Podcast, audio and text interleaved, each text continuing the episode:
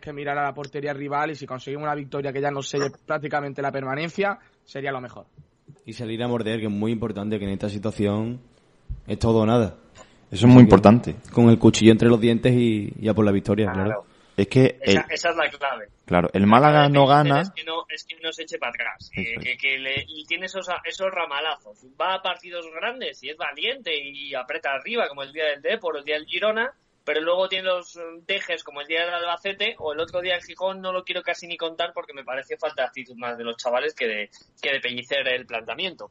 Pero, pero sí que pienso de verdad que el problema de Pellicer es eso, que, que, hay determinados días y determinados partidos en los que él es muy valiente, porque creo que sabe que tiene mucho que ganar y poco que perder, pero luego cuando juega contra determinados rivales sí que se suele echar un poquito para atrás. Espero que la de Corcón, que es un equipo que juega playoff, les, le saque esa vena valiente a Pellicer, pero si no es Málaga lo va a tener complicado. ¿eh? Y tú, Borja, tú lo tienes que saber, que eres del Atleti, que lo principal para ganar un partido es creértelo, es la actitud con la que salga al campo. Así que yo creo que... Sí, sin lugar a dudas. Sin lugar a dudas. Es que para mí, por eso yo critico a Pellicer, eh, a pesar de, de los cantos de sirena de Pablo Gil. Es que, es que no hay más. Es que Pellicer si hubiera sido más valiente el Málaga, insisto, tiene un once titular que puede competir absolutamente con cualquier equipo de segunda división.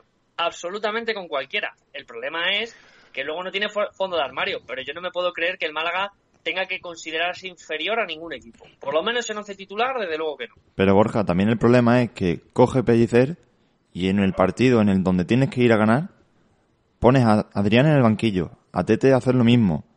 Y no me acuerdo quién era el otro, pero fueron dos o tres jugadores que son titulares, que deben jugar y que no juegan.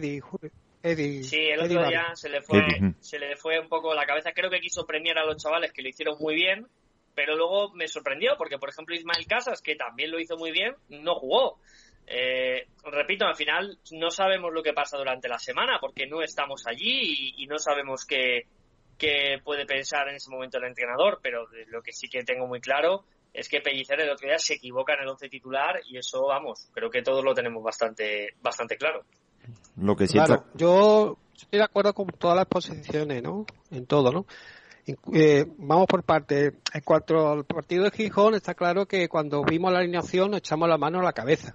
Pero yo, yo como entrenador, y yo siempre busco un porqué a las cosas, ¿no? Me gusta analizar siempre el porqué.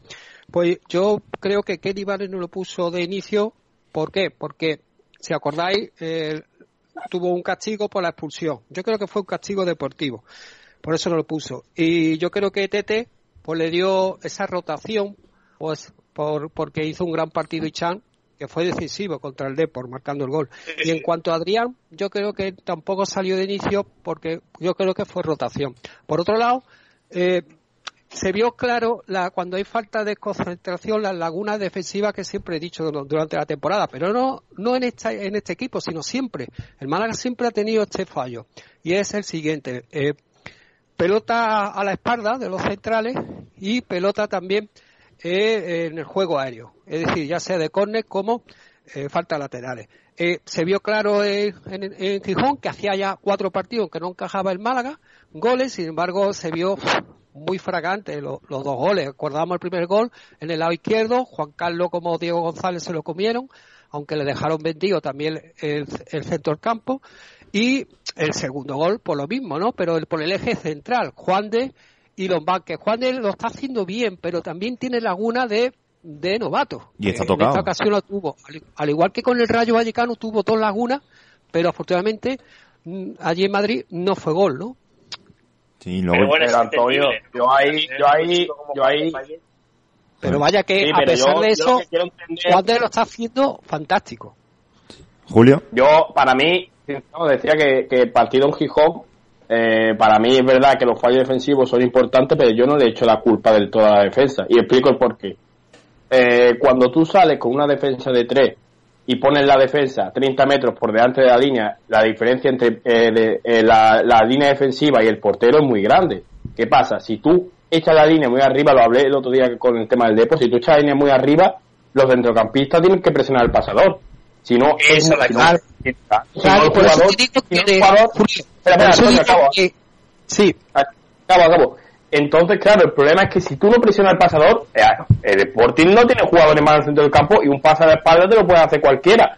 El problema también es el siguiente, los defensas Málaga vienen corriendo de espalda. ¿Quién tiene ventaja? El jugador que viene de frente a la jugada. Entonces, claro, es más, claro, es más fácil. Eh, eh, es verdad que hay error, porque no te pueden coger la espalda cuando la cogen, pero si no tiene nadie que presione y que dejen que los pases lleguen a los delanteros, la ventaja siempre, siempre la tiene el jugador que viene de cara a la portería. Pero, Julio, si te das cuenta, he dicho que sí, que le cogieron por el lado zurdo a Juanca como Diego González, pero también el fallo no ha sido de la defensa, sino del centro del campo que lo dejaron vendido. También lo he dicho, ¿eh? En la exposición. Que es lo que tú vienes a destacar ahora. Estamos de acuerdo, al fin y al cabo. Al final yo pienso, al final eh, yo creo que la clave del Málaga, y ya doy mi opinión sobre este debate, es eh, la actitud. Creo que la actitud es la clave. Cómo decida salir el Málaga al partido es lo que va a determinar lo que va a hacer el Málaga. Si el Málaga decide arroparse atrás, puede salir de bien o puede salir de mal. Si el Málaga decide ir a presionar, puede salir de bien, puede salir de mal. Pero si el Málaga decide salir a estar en zona de nadie, a no presionar la salida del balón, a no, incomodar el centro del campo rival, el Málaga está vendido. Esto yo lo comparo con estudiar. Mira, si tú tienes un examen y estudias para sacar un 5, tú lo más probable es que acabes suspendiendo. Y si estudias para sacar un 7, pues sacarás un 5. Ahora, si tú tienes actitud de sobresaliente, estudias para un 10, pues puede que saque el 10 y puede que gane ese partido. Entonces, yo creo que el Málaga tiene que estudiar y tiene que salir para sacar un 10. Y ya, pues que pase lo que tenga que pasar. No. En mi opinión. La cosa es que el Málaga, a excepción de algunos partidos, como el caso del Deport y el Girona, si no me recuerdo mal, eh, va siempre estudiando por el 5 ya se vio contra Albacete, Extremadura y demás, siempre se va por el 5 y veces que saca el 5. Como empate, pero ¿cuánto, ¿cuántos cuatro hemos sacado el Málaga ya en esta temporada? Y debido a eso, Alberto, ahora mismo, ahora estamos mismo no podemos permitirnos un 4. Sí, Yo eh, creo que el Málaga hoy no debe de salir a especular. Como bien decía Johan Cruyff, que lo aprendió de su maestro Rigus Mitchell, con el que ganó tres Copas de Europa en los, a principios de los 70 pues Johan Cruyff decía que la mejor manera de defender es teniendo el balón. El Málaga no debe de salir como en el Molinón a esperar, a guardarse atrás. Málaga debe salir a tener posesión del balón. Ahora, el tema es, ¿tenemos jugadores en el centro del campo lo suficientemente técnicamente capacitados para ello? Sí. Ese es el tema. Pero el Málaga debe salir de primera hora a dominar el partido hay que ganar hoy como sea, sí Pero, o claro. Fernando, Fernando, dominar el partido no significa tener la posesión. Tú puedes dominar el partido y no, te- y no tener una gran cantidad de posesión. No, Porque- no, tú si no tienes balón no dominas el partido. Eh, la mejor manera de defender es tener el balón. Mientras, mientras No, tú no. tienes el balón, el otro no lo tiene. Sí, pero- Por Yo lo tanto, yo pienso, yo pienso como Julio. O sea, creo que Julio se- no, pero creo que Julio lo ha expresado mal, Javi. Lo que Sí, Julio sí, se lo- no lo ha expresado mal. Tener, tú puedes tener el control del partido sin tener el Eso. balón. Es decir, tú le puedes dar el balón a un equipo que sabes que tiene dificultades para la creación o que si la apretas a una determinada zona del campo tiene dificultades y tú sin tener la pelota y a lo mejor tiene un 35%, un 30% de posesión, le tienes absolutamente maniatado. Es decir, no Exacto, necesariamente es tener el el balón. controlado, saber lo que va a hacer y cómo tú vas a atacar. Pero es que es eso, o sea, es cierto que con el balón normalmente se suele tener más el control, pero que puede darse el caso contrario, como ha comentado Julio, como ha comentado Borja, o sea, que realmente... He visto al Atlético de Madrid, yo he visto al Atlético de Madrid controlar muchos partidos y no tener la posesión del esférico. Por eso O sea, digo, por sin duda. Que es que al final es, yo creo que Incluso- el Málaga no tiene, y al final el debate es, lo que decía Fernando, lo que ponía Fernando sobre la mesa. ¿El Málaga tiene jugadores para tener la posesión del partido? Depende. Y yo digo depende porque creo que, que no tiene jugadores para, para controlar un partido de posesión de cabo a rabo, pero sí la puede tener para un, para un cierto tiempo. El caso de jugadores como Juanpi que pueden bajar a recibir bola y a controlarla. Pero ¿qué pasa? Que también tiene otros jugadores que te hubieran venido muy bien en este tramo final, como el caso de Pacheco, que no puede estar porque está lesionado de larga duración, ha tenido que operarse y tal. Tiene los jugadores, pero claro, mm, tiene jugadores en zonas más de ataque. El caso de Keidi Adrián no lo veo jugadores para mantener y dominar un partido de cabo a rabo con la posesión. Adrián sí, ¿eh? Adrián encima es muy inteligente y sabe siempre dónde estar. Entonces, cuando necesite el equipo Adrián, lo va a encontrar. Pero fíjate, en el anterior partido, el Málaga no tenía Adrián en la primera mitad y estaba perdido. Es que Adrián es clave en este equipo. Un jugador de esos galones. Adrián eh, sabe tanto dónde está que lleva desde el parón escondido. Lleva jugando al escondite un- unos cuantos de meses. A ya. ver, está claro, Alberto, está claro que no está bien. Pero un jugador de esa jerarquía y de esos galones en el Málaga se nota, y más en esta categoría.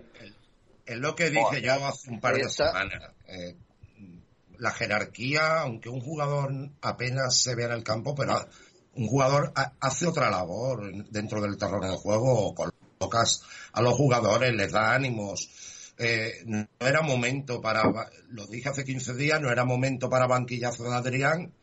No lo hizo, jugó de titular, esta vez lo ha dado y, fíjate, no, no digo que sea por eso, pero se da la casualidad de que el Málaga ha perdido. Y volviendo al tema de, de Keidi Barrett, de por qué lo sentó, pues es que Keidi Barrett es un jugador, desde luego, de gran calidad, quizá ahora mismo de los que más calidad tiene en el Málaga. Pero es un riesgo, ¿eh? Que Barrett es que te deja con un jugador menos en cualquier momento del partido. Y un partido a, cara de perro como es el de hoy, Mm, no sé hasta qué punto va a arriesgar Pellicer. El otro día la- en Gijón fue amonestado, pero os digo una cosa, ¿eh? que la entrada fue naranjita, que si para mí el árbitro lo hubiera expulsado en vez de amonestar, tampoco hubiera pasado nada, ¿eh? Que la entrada fue también...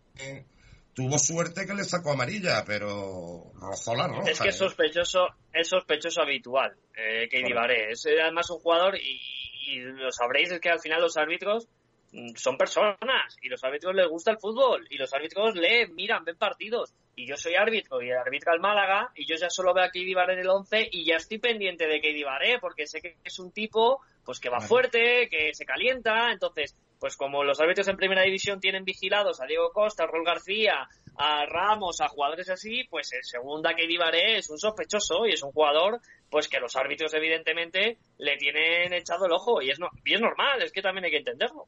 Yo creo que quizás Pellicer el otro día, eh, más que un castigo, quizás también fue un castigo, pero bueno, castigar a un jugador también es echarte piedra sobre tu tejado. Yo creo que Pellicer es que temía que también quedarse con uno menos, ¿eh? Y jugó que Baré, no sé si fue la última media hora de partido, y vuelvo a repetir, ¿eh? Estuvo a puntísimo de ser expulsado también, ¿eh? Porque Oh, la Fernando. entrada, la entrada de naranja. Si lo hubiera expulsado, el árbitro no hubiera, no hubiera hecho mal tampoco, ¿eh? Yo, Fernando, La entrada que- fue de, de Órdago, ¿eh? A ver, La entrada fue de Órdago. Por eso digo Sí, que hubo la entrada fue- suerte, hubo suerte que solo lo amonestasen. Hablaba Julio. Sí, yo creo que porque estaba recién salido, ¿no? Pero- Prácticamente. Fue la, la primera entrada y no va a sacar la roja, ¿no?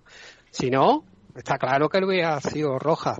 Pero yo estoy de acuerdo, bueno, eh, en lo que, bueno, eh, en lo que hemos hablado, ¿no? Que Keddy Vare eh, es para mí lo mejor en el del campo. Pero también os digo una cosa, estas expulsiones, estas dos últimas expulsiones después del COVID-19, pues quizás, quizás le va a bajar su cotización en el mercado. Si el Málaga a lo mejor eh, para la próxima temporada lo iba a traspasar por 2,5, por decirte algo, pues ahora a lo mejor pues, pues estarán 1,8 o, o 1,5, ¿no? Y es indispensable que Divare en el centro del campo, ¿por qué? Porque da esa actitud, esa garra que le falta cuando él no está. Al igual, daros cuenta, que yo soy muy de estadística, cuando Adrián no juega, el Málaga de titular, el Málaga suele perder. Ojo. ¿Por qué? Porque da esa calidad, podríamos decir, ese pase que no tienen, que no hay en el centro del campo, que tiene que venir de la línea de tres cuartos al centro del campo a ayudar o a Keddy Vare o a Luis Muñoz. ¿Por qué? Porque es el único que puede dar ese, ese pase. Incluso a Juanpi se va también a hacer ese pase, porque no tenemos un medio centro organizador, pero no de ahora, sino incluso cuando había dinero con el con, que, con el bueno del entrenador Manolo Manuel Pellegrini que está en el Betis, que ha firmado por el Betis. ¿Por qué? Porque yo me remonto, y tú estás de acuerdo conmigo, querido Fernando, y no tenemos un medio centro en condiciones de, de Sandro, de Sandrito. O sea que Bueno, yo creo que hay que saber también- fichar. quiz- Quizás también eh, posteriormente Apoño. Apoño me recuerda Sí, mucho a Apoño, Keidi Vare. pero Apoño es Apoño como que Divare, siempre lo he era dicho, Fernando. a Keidi Vare para mí. Era más creador. Pero también Tenía era más gol que se le iba la olla, ¿eh? Muchos mediocentros también han tenido el Málaga, ¿eh? Camacho, Turalán, Iturra. Para mí Apoyo Sí, tiene mucho más. Sí. Para mí Lo que pasa es que Apoño tenía más gol y daros cuenta que emitió consecutivos 10 penaltis. Al estilo al estilo este Sadiku, que lleva 6 seguidos, pues te emitió el querido Antonio Galdeano Benítez, Apoño, un grande, que próxima temporada va a jugar en la Orilla de la Torre, en tercera división, vuelve al fútbol. Y Oh. bueno, le deseamos desde aquí lo mejor para la próxima temporada, que están haciendo un equipo Sí, muy bueno, Sí, ¿eh? señor. Julio. Pero que el Málaga que el Málaga si te remontas a medios centros eh, de calidad y de, y de hacer jugar al equipo, yo si me se me viene a la cabeza alguien son Sandro y Movilla. Es que yo no, no recuerdo más futbolistas así en las últimas generaciones, grandes creadores, porque Cazorla cuando estuvo en el Málaga no jugaba de medio centro y como bien decía Pedro. Pedro, Pedro nombraba a Camacho, nombraba a otros futbolistas, pero no son grandes creadores, son grandes mediocentros que te aportan mucha recuperación, que te, acorpan- eh, te, ayudan en, la, en lo que es el vigor físico, eh, pero no son, que luego, es verdad que con balón no son malos futbolistas, pero Tulalam igual, era, era un tácticamente Portillo. un jugador brutal, Claro. brutal, pero, pero Camacho, no era Camacho y gran eran del mismo corte. Claro, a mí, a mí Tulalán, que por cierto es un jugador que me encantaba, que, que estuvo muy cerca de venir aquí al Atleti y luego nunca se, se firmó, eh, Tulalán me parece un mediocentro completísimo, pero no era un gran creador. Un gran creador era Movilla o Sandro, que eran futbolistas diferentes, que te cogían en un partido que estaba la cosa muy complicada y veían el pase donde nadie lo veía. Ese es el futbolista que, que lleva adoleciendo el Málaga mucho tiempo y que evidentemente, pues al final también seamos serios, eh, eso vale dinero. Es decir, un medio centro, un medio centro así ahora mismo vale mucho dinero, porque el, el talento está otra vez cediendo al físico, a la fortaleza, a la recuperación. Estamos volviendo otra vez a hace 15 años, ¿no? Cuando se buscaba ese tipo de perfil de futbolistas. Perdona, Borja y compañero. Mira, el eh, perdona, el Roldán. perfil que me gusta mucho Roldán, Parejo. espérate, espérate. Parejo el que me encanta. Que Ah, tenemos sí, no te he convocatoria. Perdona. Eh, ¿Tienes la ¿Cómo convocatoria, convocatoria? Julio? Eh, Nacho, La tengo aquí, la tengo aquí, Pedro. dímela. Pues Hay novedades, ¿eh? el Málaga ha convocado a Munir, Sí. Diego González, Luis Hernández, Lombán, Juancar, Adrián Sadiku, Tete Morente, Renato Santos, Cifuentes Rolón, Miquel Villanueva, Juanpi Buena Casa, Aarón Benquemasa, Cristo Ismael, Juan de Ramón Icham, Iván Jaime Luis Muñoz, Keidi Vare, Kelian Gonzalo, Quintana y Juan Cruz. Puf, muy larga la lista y hay novedades como Ñíguez. Julio, ¿qué te parece? Bueno, mm, una lista más o menos lo esperado, la duda de, de que si iba a entrar Aarón, que parece que en la última, el último entrenamiento se veía con confianza para, para poder ingresar en esa lista. Veremos si estará en el banquillo o a lo mejor eh, Pellicer no quiere arriesgarlo y finalmente eh, puede ser uno de los, de los que se queden fuera, aunque me imagino que entrará en el banquillo al menos. Y por lo demás, lo, lo esperado casi. eh, los canteranos como, como Juan Cruz, eh, a ver si y a- se cuelan en el banquillo. Recordemos que eh, no sé cuántos mm, jugadores se lleva a convoca Pellicer, pero, Son pero tendrá que 30, hacer- ¿eh? Basi- Sí, sí, exacto. Es que ha puesto una lista de 28, Sí. creo que son exactamente. O sea, tiene que dejar muchos fuera. Básicamente lo que ha hecho es reunir a todo el equipo. Supongo que bueno, estarán es. todos concentrados y ya hará la lista definitiva justamente antes del partido. Pero básicamente lo que ha hecho es llevarse a todos, menos a los lesionados que son pues Bularut, Checo. eh, Pacheco y Julio. Esto O sea, es una convocatoria de partido importante, está claro. Se juega todo y, y quiere estar con todo. Quiere que vaya toda Con todo su que esté arsenal. disponible. Todo lo que esté disponible que venga, porque hay que hacer piña y nos jugamos el, el descenso. yo lo veo de está- lujo, Está ¿eh? bien, está bien. Yo, yo no sé cómo lo veis, pero yo creo, yo de verdad que creo que el Málaga, si no hace alguna trastada, yo creo que lo tiene bien para mantenerse. Ojo, que, que hay muchos equipos implicados y lo que queráis. Pero yo pienso que si el Málaga desciende, eh, va a ser porque, porque no hace él bien las cosas estas, do- estas dos jornadas. Yo veo equipos que están en peor dinámica y, y creo que el Málaga, a pesar del pinchazo el otro día en Gijón, eh, debería de sacar alguno de estos dos partidos sin problema. Vamos. Sí, y yo creo además que, que debería sacar este, porque la última jornada contra Pues claro, Almería, que también se lo juega todo, mm, se juega estar en primera de forma directa. Yo creo que, que si no gana hoy, se lo va a complicar muchísimo. Así que es todo nada, se juega la vida. Tienes que ir al estadio de juego mediterráneo a salvarte, cuidado. O sea, ahí a Almería jugándose el ascenso es muy complicado. El partido es este. Y es que no, Eh, no es cualquier Almería, así que... Sí, pero, Pero Almería que se vaya a jugar la vida como se la está jugando el Málaga en Claro. todos los partidos. pero es Yo la que semana pasada dije que, que en el Molinón firmaba el empate. Y, Sí, y al final sí, no se bueno. tuvo. Pero hoy digo que no, que rotundamente yo no firmo el empate hoy. Hoy hay que ganar y no dejarlo todo para el último partido, porque si no, allí en, en Almería va a ser un infierno. Es que el Almería ahora también se enfrenta a la Ponferradina. O sea, que el Almería se Claro. enfrenta a dos equipos ya que es están que- jugando desde el descenso. Sí, Alberto. La cosa es que yo he visto cómo han cambiado las cosas. Hace unas semanas, cuando le ganamos al Deport, estamos totalmente salvados, se decía, ¿eh? Ahora estamos con el agua al cuello. Esas son las diferencias que antes visto antes de tiempo y tener los pies en el suelo. Que aquí ya había gente No, que. Riquelme, que nos, ha- que nos ha salvado ya. Claro, porque Claro, ten en cuenta, compañero, que, que ganó en Lugo y en Numancia también, la pasada jornada. Y con la derrota de, del Málaga en tierra asturiana, pues se ha comprimido, se ha cerrado la clasificación, está más emocionante, ¿no? El- en lo que es lo- la plaza de ascenso, las dos que quedan, ¿no? Pero, pero yo estoy de acuerdo con los compañeros, que es ganar sí o sí. Porque en Almería eso, eso con el calendario En Almería el partido está perdido. entre comillas, que tiene Almería, Ponferradina y Málaga, que en teoría Málaga, si hace sus deberes, o incluso, fijaros, si empata el Málaga contra el Alcorcón, y, y que ojo, el Alcorcón tiene opciones, todavía remota, pero tiene opciones de ser sexto, ¿eh? Ojo. Y los demás compañeros, los demás equipos, ya sea Lugo o Albacete, pierden o Numancia, pues ya con el empate prácticamente le valería la permanencia al Málaga. Pero vaya, hay que ir como la como la actitud ganadora cuando fue con el Girona, con el Deport, ahí con hambre de victoria, hay que salir. Pero todos sabemos que Pellicer va a salir al, al empate y esperar que otros equipos pierdan y ya, che, que se lo dejen en bandeja para que con un empate está salvado. Claro, eso, ¿eh? Alberto, yo no tengo tan claro error, eso. ¿eh? Claro. Yo, Yo no vuelvo a repetir y sigo manteniendo lo que dije, lo que he dicho siempre. Ningún entrenador, sea del Málaga, sea de cualquier equipo, va a empatar. Pero sí que sale con más miedo. Aunque le metan un No, gol. no, Javi, no. Yo esa, esa frase la comparto, pero sí que hay una realidad.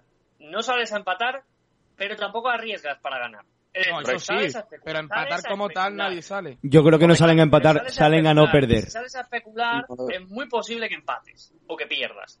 Eh, que puede caer a tu favor. Para que caiga a tu favor tienes que tener un entramado defensivo y una calidad defensiva enorme, como le pasa a clubes como el Atlético de Madrid. Por eso el Atlético de Madrid puede jugar a eso. Porque el Atlético de Madrid cuando sale a especular gana, como el otro día, por ejemplo, contra el Betis, que se queda con 10 y hace eso, porque está muy preparado para hacer eso y tiene jugadores que son tan buenos atrás que le da ese sostén al equipo. Pero el Málaga, una de las carencias que tiene precisamente es atrás, donde está un chaval que se llama Juan de que está teniendo que jugar, ha jugado Ismael, ha jugado chicos que no tienen experiencia. Entonces, tú no puedes salir a especular eh, ante rivales inferiores, perdón, superiores o, de, o que están mejor clasificados que tú en segunda, porque entonces seguramente el- la moneda va a caer del lado del que es mejor que tú. Porque tú no tienes esa gran capacidad defensiva para aguantar los arreones 90 minutos. Lo que sí que sospecho es que Pellicer, o quiero pensar, hoy va a querer salir de verdad a por el partido. Va a hacer algo parecido a lo del Deport. No sé por qué lo tengo en la cabeza. Creo que él considera que el Alcorcón es un buen equipo y que si se queda él un poquito agazapado puede, puede sufrir y puede perder. Yo, fíjate que hoy creo que va a salir a por el partido. Creo. Por cierto, Y además, Debería ser siempre. y además tenemos... bueno, no, di, di, Javi. Javi, que la- iba a comentar que tenemos designaciones arbitrales es. para la última jornada de segunda división. El Almería Málaga lo arbitrará Saúl Aizreig y en el bar estará Aitor Gorostegui y Fernando Ortega. Bueno, que ya tenemos los árbitros. El rey entiendo. árbitro alicantino que ya nos ha pitado al Málaga varias veces. Bueno, es un árbitro que para mí no es malo, no es tampoco de mis cuatro o cinco mejores, está en un segundo escalón. Bueno, en principio, pues bien, un árbitro de garantía. Hubiera preferido para ese partido un Damaso Arcediano Monecillo, que creo que esta temporada apenas ha pitado al Málaga. Pero bueno, eh, el comité sabrá a quién pone, evidentemente. Yo lo que iba a decir, volviendo al tema de, de cómo tiene que salir el Málaga y tal, yo creo que Nacho ha dado antes con la clave. Eh, él ha dicho que hay entrenadores que salen a no perder, que no es lo mismo que salir a empatar. El, el Málaga eh, y Pellicer normalmente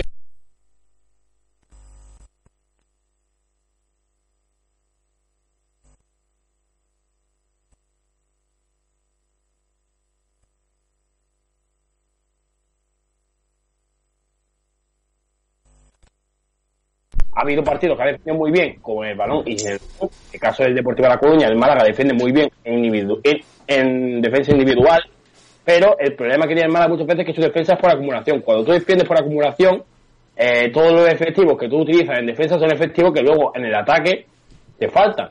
Al final, el Málaga no es que salga a empatar, porque como ha dicho Javi, no hay ningún equipo que salga a empatar. Eh, pero sí es verdad que tiene ese miedo a perder que le puede condenar en muchos partidos. Pero yo estoy con Borja en el que, en el que yo creo que va a salir hoy Pellicer a ganar e intentar llevarse los tres puntos. Y, y creo que Yo será. creo que sí. Si Pellicer pudiese, pondría un delantero centro que fuese central. Pondría a Miquel Villanueva delantero centro y que se metiesen todos en el área. Es que vamos, en los duelos directos y en los partidos como no jugamos, está todo el rato haciendo eso. El Deport ha sido una excepción y ahora creemos que va a ser en todos los partidos como, como contra el Deport. Y no es así. Ha salido un partido bien, un poquito más atrevido ir arriba y le ha salido bien.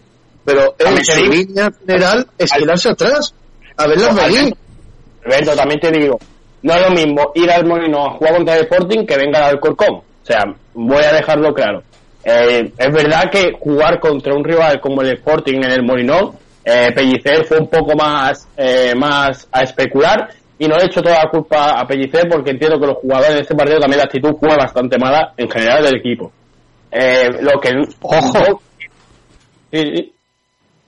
Sí, no, que digo yo que ojo que el Alcorcón eh, es un equipo que lo mismo se adapta a dejarte la posición o todo lo contrario. Y yo creo que, que en esta ocasión va a dejar eh, la posición al, al Málaga.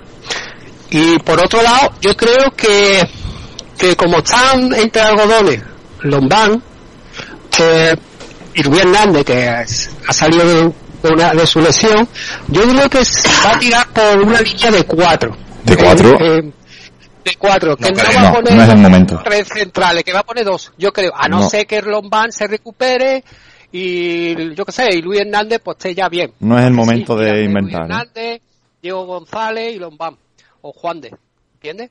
Pero como veo tanto, tantas dudas ahí en el eje central, lo mismo tira de cuatro.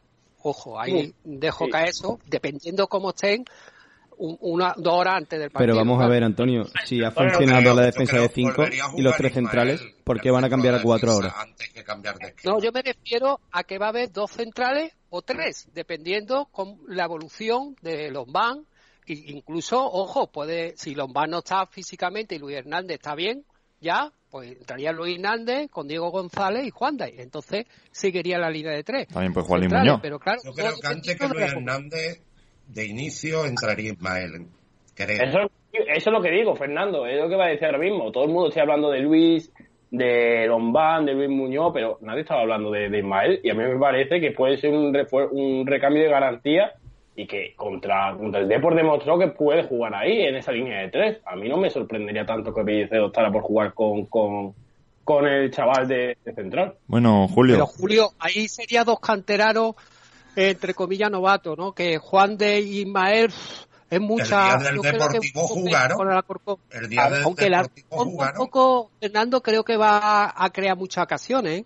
Yo creo que como mucho va a crear cuatro o cinco ocasiones, pero ojo, mm, suelen ser bastante peligrosas, efectivas, que es lo que tiene Alcorcón sigue manteniendo la estadística de que no ha perdido fuera todavía. No solo un partido, precisamente la última Ah, jornada, perdió el que- otro día. al Huesca, que quedó 2-1. Ojo a ese dato, ¿eh? Exacto, fue la, esa última jornada. sí. De, de la promoción, por esa derrota. Ojo a ese dato que es el mejor visitante de la categoría, ¿eh? Y nos jugamos la vida Sí, sí, contra sí. ellos. Ojito. Bueno, De todas maneras, yo es que esa, la categoría y de Europa, creo, ¿eh? Solo ha perdido Sí, un correcto. Hombre, con Fernando. ese bagaje normal. partido del Alcoraz era el único equipo europeo de las grandes ligas imbatido fuera de casa. yo es que esa Claro, lo que, el- público tampoco me, lo- me- lo que le ha pasado a Corcón que no ha mantenido ese equilibrio con los, los puntajes de fuera a domicilio con los de casa. Si no, estaría en- luchando por los, los puestos a ya, vamos, por delante del Cádiz. ahí con el Almería ahí luchando. vamos a leer los comentarios que tenemos del, del debate, Julio. Sí, pues eh, vamos a leer los comentarios. Recordemos que el debate era, para recordar a los oyentes, eh, ¿piensas que el Málaga debería... for- eh, perdón, me he confundido. ¿Qué crees que necesita hacer el Málaga para conseguir una victoria ante el Alcorcón? el Rumba nos dice, obsesionarse desde el primer minuto para meter dos goles mínimo en la primera parte. No queda otra, obsesionarse por el gol. Hoy no se puede salir a paguatados y aplatanados. Hoy toca ganar como sea. Robbie, meter al menos un gol más que ellos. Realmente lo que necesitamos es presionar tal y como se hizo contra el Deport, no hay más. Meter la pierna en cada jugada y saltar a cada remate como si fuera minuto 95. Y Antonio José López le responde a Robbie diciendo, ojalá sea lo que tú dices, pero la sensación tanto contra el Albacete como en Gijón es de estar más tiesos que la mojama en el campo. Guiris infames Málaga Club de Fútbol. El Málaga lo que tiene que hacer es entrar al campo peleando por el balón. Lo que dijo Cruz fue, la mejor defensa es el ataque, pero vamos, el significado es el mismo. Vamos, Málaga, Luis Málaga y Guiricás. Anda. Anda. Mm, nos responde también uno que se llama vale o no vale, marcar más goles que ellos. Sí, lo, lo Tío, típico cuando tiene y- que ganar. Y rojo y blasfemo, meter un balón más en la red que el Alcorcón. Qué original. No me estáis con los oyentes. Que no les gusta a Kiko. Ni a mí tampoco. Hombre. No es que ha sido original, una respuesta que no me esperaba para nada. Te quiere ya. Eh, esos son todos, ¿no? Comentarios de debate, sí, correcto. Muy bien. Pues vamos a pasar al siguiente debate, que también está un poco relacionado, y luego ya vamos con los campitos y la porrita.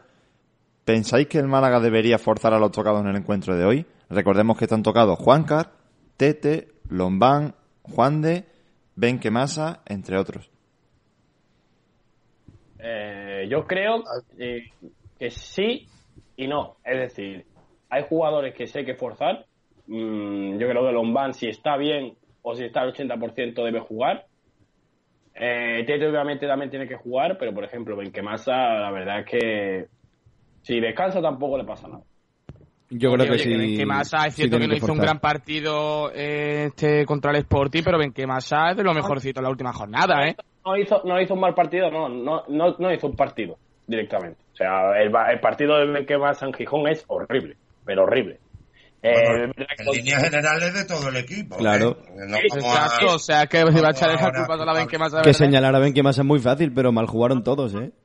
No, no, es que si escucháis lo que he dicho antes, he dicho que la actitud del equipo no fue buena en ningún campo, pero que si me estás hablando de Benquemasa no me voy a hablar, no me voy a preguntar eh, sobre Sadiku, ¿no? O sea, si, si el tema es Benquemasa no debe hablar sobre, sobre otro jugador. Yo estoy diciendo Pero ¿qué vas? ¿Qué vas? ¿A quitar a un jugador por un partido malo cuando lleva haciendo los últimos cinco bastante bien?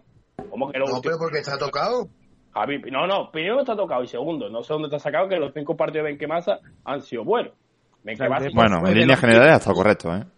hizo un buen Eh, partido lo- contra sí, eh, contra el Depor fue de los mejores. Sí, sí, sí, Ha sí, estado fue de bien. los mejores. Mejor de lo que todos nos esperábamos, eso seguro. Que la amarilla y el descanso lo cambiaron, Javi. También te lo recuerdo, para que lo sepas. O sea, que hizo buen partido, que no te estoy diciendo que no te estoy diciendo que hicieran mal partido en que pasa, pero que no vamos, como tú dices, que no hay que no hay que crucificar a un jugador por hacer un mal partido, te hago a la inversa. Tampoco hay que halagar a un jugador por hacer bien un partido. También os digo Ni una cosa. que si Benquemasa juega, ya ocupa una posición en el centro del campo. No pueden jugar cuatro.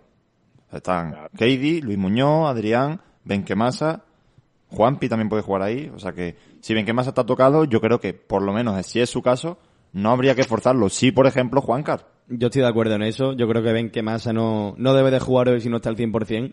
Pero, por ejemplo, yo creo que Lombán sí. Yo creo que Lombán, no solamente por lo que aporta en el campo, que es muchísimo, sino por lo que hablábamos antes, que Fernando lo mencionaba de la jerarquía y los galones. En un partido de este calibre, eso es importantísimo. Y con los partidos que viene haciendo días atrás y tal, yo creo que sí tiene que jugar Lombán, seguro. Ya, yo estoy de acuerdo contigo, querido compañero, pero el problema es, como dije, no me acuerdo con qué partido fue que salió, que no había que forzar al bueno de, Luis Hernández, lo forzaron los últimos 10 minutos o 5 minutos que salió del partido, no sé si fue Albacete, te hablo de memoria, y al final se rompió. Por lo mismo pasa con, con Lombán. Lombán yo es imprescindible, pero yo, yo modestamente no lo pondría aunque quién sabe, a lo mejor ya se ha recuperado, ¿no? Pero para no forzarlo, porque quizás si está recuperado, lo que yo decía antes, que no sabemos si está recuperado 100%, pero si está ahí que, que todavía le falta, no arriesga porque se puede romper. Y todavía hay otros centrales como Diego González, eh, el bueno de Juan de, o incluso también, como decías, eh, Silvio Hernández está ya mejor eh, eh, de su molestia, de su lesión de hace ya que, bueno, de su que yo creo que, que podía recurrir a Luis Hernández, no forzar a Lombard. Y ojo con Juanca, ¿no? Juanca, como hemos dicho, también es dudo, dudoso, pero también lleva unos partidos horrendos, ¿no? El bueno de Juancar, que sí, ofensivamente aporta, pero defensivamente se, bueno, se, se nota la carencia defensivamente en Juancar, siempre ha, ha pasado. Bueno, a ver. ¿Y no creo creéis, que y no creéis que siempre es mejor que jueguen que jueguen futbolistas que estén al 100% de rendimiento? Eso. que Claro, es lo que estoy diciendo. No forzar que se puede jugando lesionar. una final. Te estás jugando, te estás jugando lo que para ti es una final. Que sí, que hay futbolistas que son mejores que los otros, todos lo sabemos, pero te interesará estar mucho mejor metido con jugadores que estén al 100% de rendimiento, de plenitud física, que jugadores que no sabes si te van a durar eh, todo el partido o si van a jugar al 40%. Es que a lo mejor al 40% no me valen esos jugadores y prefiero al 100% los otros que tengo, aunque sean un poco peores, no pasa nada. Pero Pero me van a dar el nivel y a lo mejor tienen más ilusión que el que está un poco tocado. Claro, Borja, pero tú mismo lo has dicho antes. El Málaga tiene un once titular muy bueno y luego tiene le falta mucho fondo de armario. Claro. La, clave está, la clave está en saber si eh, cuál es el nivel de la lesión, cuál es el nivel de, de- de nivel físico de los que están tocados para ver si te sale rentable sacar a los que están en el banquillo y que no se resiente el equipo. Y yo creo ahí que hay también una serie de jugadores diferenciales que sí se pueden permitir jugar un partido de este calibre estando tocados por encima de jugadores a lo mejor canteranos con menos peso como, Ya, bueno. como a lo mejor Juan de Ismael Casas yo creo que Lombán está por encima y a lo mejor Lombán al 70% te aporta más que los otros dos Pero es que bueno. Juan de Ismael Casas precisamente lo han hecho bien cuando han salido jugando en línea de tres sí sí está claro está claro está, está clarísimo Sí. Claro, tienes. Que sí, que yo entiendo que como entrenador vas a la guerra con los tuyos y vas a la guerra con los que tú consideras que te dan más confianza dentro del campo. Pero también tienes que ser consciente de decir, oye, es que a lo mejor si Lombán no está bien, pues tengo que sacar a, a Ismael Casas, a Diego y a Juan de. y también tengo que está jugar con los la posibilidad de empezar con Lombán ver que no está bien que no está cómodo y cambiarlo No, no, hay no, cinco no. cambios Si no está Claro, bien, pero si empiezas, si empiezas así y te cuesta un gol en el minuto dos, Claro. Claro. ya, ya O- has jugado o- con o un una lesión. que, una lesión en el minuto 30, por ejemplo, ¿y ahora qué hace? claro, es, que Ya, es, es sí. mucho riesgo, ¿eh? Yo Pero no- eso significa Claro, ir a claro. muerta por el partido, ¿no? No, A mí no. no digo una cosa. Yo, yo como entrenador, y esto es cierto, si no tengo mejo- otras opciones, prefiero sacar a un jugador que esté tocado de inicio pre- precisamente porque si en el 40 no aguanta, o en el descanso no aguanta, o en el 20 me pide el cambio, tengo una corrección. Que sacarle luego en la segunda parte, sustituciones. hace falta. Claro, claro, Fernando, ahora tenemos cinco.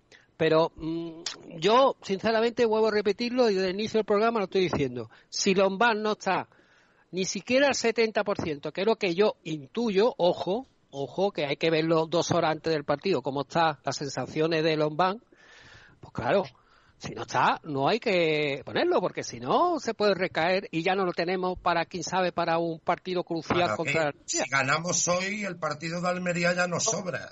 Sea, Claro. que si no en posibilidad, Almería y hemos ganado A ver, a hoy, ver. no pasa nada, ¿eh? Tened cuidado que os pensáis Claro. mucho, Roldán. Ten El tema es la victoria hoy. La prioridad es ganar hoy. Lo de Almería sí. Si hoy se gana, ya queda en un plano nulo, porque ya podemos ir allí con los juveniles. En Almería va- sales con los chavales y ya está. Y sacas a los chavales y premias a los Ganar chavales hoy y ya es está. fundamental. Entonces hay que poner los medios para ganar hoy. Evidentemente los cinco tocados no van a jugar de inicio, porque eso sí que sería peligrosísimo. pero mira Pero algún tocado... No que por, ejemplo mira voy a poner un ejemplo claro 70 o 80% debe de jugar. ¿eh? Voy a poner No un ejemplo claro para, para ubicar lo que yo haría hoy. Por ejemplo, el Atlético de Madrid en la final de la Champions sacó a Diego Costa por delante de Adrián aún estando tocado, porque le podía salir bien. Pues yo creo que el Malga con, los ban- con dos cambios más debería hacer eso. ¿Y cómo le salió, compañero? Le, Fatal. le salió mal, pero también le podría haber salido bien. Gran parte de la culpa de perder la Champions. o sea. De todas maneras, Toda, Borja, toda, toda. lo que dice Borja y lo que dice Borja de tener que cambiar, eh, de no poder meter a jugadores al 100%, de, perdón, de meter a jugadores tocados por meter jugadores al 100%, Eh, sé que me hace va con Benquemasa, pero es que yo, por ejemplo, a Adrián Cojoro prefiero antes que a Benquemasa. Pero que son, e- pero que son ejemplos, o sea, al final eh, hay jugadores que, por mucho que estén tocados, eh, siguen rindiendo a un nivel bastante superior a lo que tienen en el banquillo, o al menos al mismo. Entonces, eh, eso también lo tienes que tener en cuenta. O sea, yo creo que Pellicer eh, conoce mejor a nadie cómo están los tocados, cómo se ubican, eh, las opciones que tiene, y yo creo que es el único indicado para decidir quién tocado puede jugar y quién no. Bueno, Sí, eh, sí, sin lugar a dudas. de todas formas, mm, eso de que en defensa jueguen algunos tocados es lo que más temo. Es la zona donde los errores más se pagan. Hombre, yo creo que si, por ejemplo, Lombán se ve capaz de liarla y de hacer que el Málaga encaje un gol tonto, se lo diría a Pellicer. Pero no eso no lo jugaría. puedes saber. Es como si dice, Pellicer, no me pongan porque en el minuto 34 Hombre. voy a perder el balón y nos van a marcar. Él tiene que saber más o menos cómo está y sus posibilidades, No, no, no. creo yo. Es un jugador ya contrastado, que tiene una larga carrera Claro, es un perro viejo. profesional, Y él no tiene ya que demostrar nada. Lo que ha hecho en el fútbol ya todo el mundo lo sabe. No es como, por ejemplo, Juan de, que es un chaval que a lo mejor si estuviera tocado, tiene ilusión, quiere... Entonces quizás arriesgaría más Juan de en este caso. Pero Lombán no tiene por qué arriesgar. Si Lombán juega hoy es porque se verá capacitado para ello. Y que hay opciones. Eso sí, no, eh, eh, así todo te puede dar un tirón a los 10 minutos de partido, evidentemente, pero Y que te digo otra cosa, que... no es lo mismo jugar con Lombán y con Juan de que con Lombán y con Luis Hernández, que son dos jugadores que conocen la categoría de maravillas, tienen experiencia y yo creo que para un partido de este calibre es que es una pareja muy, muy, muy importante. sí, pero el problema es físicamente, que ninguno de los dos están al 100%. Claro, si no son capaces de dar dos carreras, ¿de qué te sirve la, la, la experiencia de la categoría? Pero yo es lo que te digo, si no son capaces de darse dos carreras, no van a jugar, le van a decir a Pellicer, oye, no puedo, ponga otro. Si salen al campo Eh, es porque ellos se ven capaces de hacer algo. Y lo que ha dicho Fernando es verdad, ellos ya han demostrado todo, pero bueno, No. El futbolista, el que mejor conoce su propio cuerpo es el futbolista. por eso. médicos te pueden aconsejar, el entrenador te puede decir que, que eh, a lo mejor va a forzar no sé qué, pero el que mejor conoce el cuerpo, el, su propio cuerpo es el futbolista. Y más jugadores como Lombán o como Luis Hernández, que son jugadores que llevan un montón de años en el fútbol profesional y que saben lo que es estar tocado y jugar partidos tocados y jugar partidos lesionados o no, o no lesionados, infiltrados, lo que sea. Y tienen que ser honestos consigo mismos. Claro. Lo primero.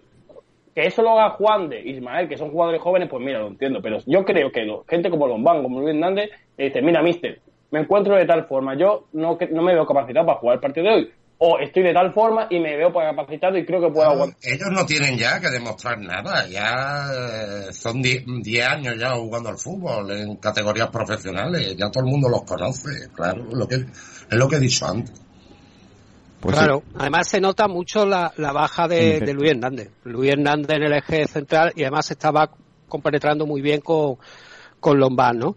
Pero yo, analizando la plantilla, bueno, eh, fijo va a estar Diego González y Juan de, y ya la duda de Lombán o incluso Luis Hernández. Si no, ninguno de los dos está físicamente recuperado, pues evidentemente hay otra alternativa, como hemos dicho, Ismael Casa o Micael, Miquel Villanueva, que puede ser también, para, Para no darle esa responsabilidad a Ismael. Pero quizá hay mucha responsabilidad, Fernando, no sé. El día del Para un partido tan un crucial- partido clave, no era muerte como hoy, pero era un partido muy fundamental de conseguir la victoria. Está claro, Ismael no tiene- no apostó por Ismael. ¿eh? No tiene los galones Yo, que a lo mejor tiene Lombán o Luis Hernández, pero ha jugado Sí. partidos de mucho peso, como por ejemplo el del Carranza, Y no se presente arruga. allí, no se arruga. Y, y ha sido parte de victorias muy importantes de esta temporada, así que yo creo que está Mira, más yo- o menos curtido para un partido así. Sí, yo, yo el lado positivo de, de Ismael, que lo conozco desde que llegó la primera temporada, de infantil de primer año, aquí sus padres, bueno, en fin. Eh, él jugaba de central, ojo. Y cuando era infantil A, es decir, su segunda temporada, en los campeonatos de las selecciones provinciales y los campeonatos de Andalucía con el Málaga de, de clubes, pues ya lo quería el Madrid. Pero ojo, jugando de central. O sea que él siempre ha jugado de central. Por eso lo hizo bien de central en, en Gijón. No se le notó en la línea de tres. ¿Por qué? Porque él está acostumbrado a jugar de central y además él mm, estratégicamente es muy, muy listo. Es muy maduro, como yo dije que se podía tener, pese a su juventud, que es juvenil de último año, el 2001, pues puede jugar las dos posiciones. El único pero también que le puedo sacar es la altura. Que, que no lo veo de central, claro. Eso es lo que te iba a pues decir, que es el típico chico que le han metido de lateral porque no tiene la corpulencia ni la altura para ser central y la, han, y la han reconvertido. Exacto. pero para ser un defensa de tres, un defensa de tres que puede ir al cruce, que sale a hacer las coberturas al carrilero, lo, hace a la, perfección, porque es rápido y es un chico que conoce el oficio, conoce la posición, está bien. Y tiene de balón. lo mismo del otro día, que Puyol tenía la misma estatura que Ismael más o menos, ¿eh? Y ha sido quizá el mejor central. Pero es Puyol. Puyol era más alto, bastante más alto, ¿eh? Ismael te puedo decir que mide unos 76 y es mucho, ¿eh? 1,74. Puyol, ¿cuánto medía Puyol? Unos 60 medía. Carnavaro también, ¿eh? Puyol medía unos 79, ¿eh? o, 80. Lo que pasa es que tiene una potencia en claro, esa es la... que saltaba como si fuera un 88. No tenía la altura, pero el salto era espectacular. Unos 79. Se le escucha robótico, Alberto, a ver si puede arreglarlo. Exterminator. Alberto no se lo oye. A ver, a ver. ¿Alberto? Nada, nada, nada. No. Salte y entra porque... Lo que yo estaba hablando del tema de Ismael al final, que yo creo que eh, Borja da la clave que la línea de tres puede ser un jugador importante, porque si el equipo juega, eh, como hablábamos antes, 30, metros a la distancia de la portería, eh, Ismael un tío, un tío rápido que puede corregir los fallos que puedan tener los otros dos, los otros dos zagueros o incluso los propios carrileros. Eh, además, eh, contra el partido contra el Depor vi un jugador que, que, no se arrugaba, o sea, que el tío iba al choque, si tiene que ir al choque no tiene ningún problema. Y además tiene buena salida de balón, que es importante en un central. Entonces yo lo vi, yo para una defensa de tiempo... El problema, Julio, el problema es que aprete si el centro del campo no aprieta, te da igual el tener eh, futbolistas en defensa más o menos rápidos. La clave la clave es que esos futbolistas eh, apreten. Mira, tú acuérdate en Italia, cuando se jugaba con tres centrales en, los 90, mm, eran centrales lentorros, ¿eh? ¿eh? Quitando alguno que sí que era más rápido, pero ¿qué pasa? Que vivían del catenacho, vivían de, estar muy bien arropados, presionaban al poseedor del balón, por lo tanto el defensa solo tenía que hacer pequeñas anticipaciones y, digamos, recorridos muy cortos. Aquí no, aquí están adelantando mucho más la línea, eh, hay que hacer recorridos mucho más largos, te interesa la velocidad, pero claro, si el ejemplo es el segundo gol del Sporting, el otro. Ese para mí es el gran ejemplo de lo que es defender mal una acción y que no tenga culpa la defensa. Es absolutamente un tío del Sporting con la pelota absolutamente solo, sin ningún tipo de presión ni de, ni de vamos, ni de ni de problemas para poder hacer un desplazamiento. El defensor del Málaga, claro, está vendido. Están tirando una línea entre Álvaro Vázquez, que es un jugador rápido y que ataca bien el espacio. ¿Problema? Pues el problema es que en cuanto le dejaron meter la pelota a la espalda, gol. Es que no, no va a fallar, es que, es que es así. Entonces, el Málaga es una de las cosas que tiene que hacer. Tú quieres adelantar la línea, vale, pero la tienes que adelantar apretando. Adelantar la línea por, sí, por aparentar que estás yendo a por el partido no vale absolutamente de nada. Absolutamente de nada. Claro, y Borja, y Borja, tú lo sabrás también como entrenador que no es lo mismo tú venir de cara a la portería con un balón frontal que tú tengas que venir o sea, que tú vengas mirando la pelota, mirando al jugador, tener que girarte, iniciar la carrera e intentar coger al delante.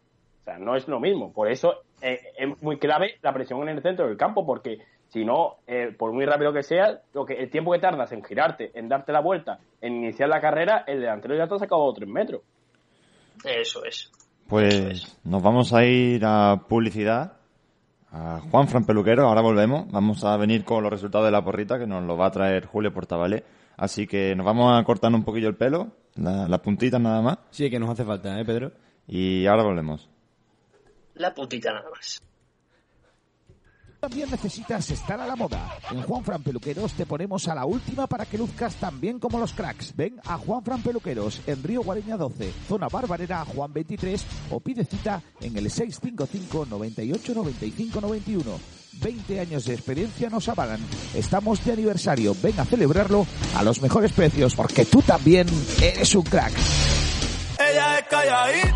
King, la mejor música y el mejor ambiente, donde podrás disfrutar de todos los partidos de Liga y Champions. Ah, y al mismo tiempo puedes disfrutar también de nuestra hamburguesería y bocatería, con las mejores papas asadas. No te lo pierdas. Pub King es tu punto de encuentro de toda la vida. Estamos en Arroyo de la Miel, Plaza de la Mezquita, local 1517, teléfono de reserva 695 59 61 53.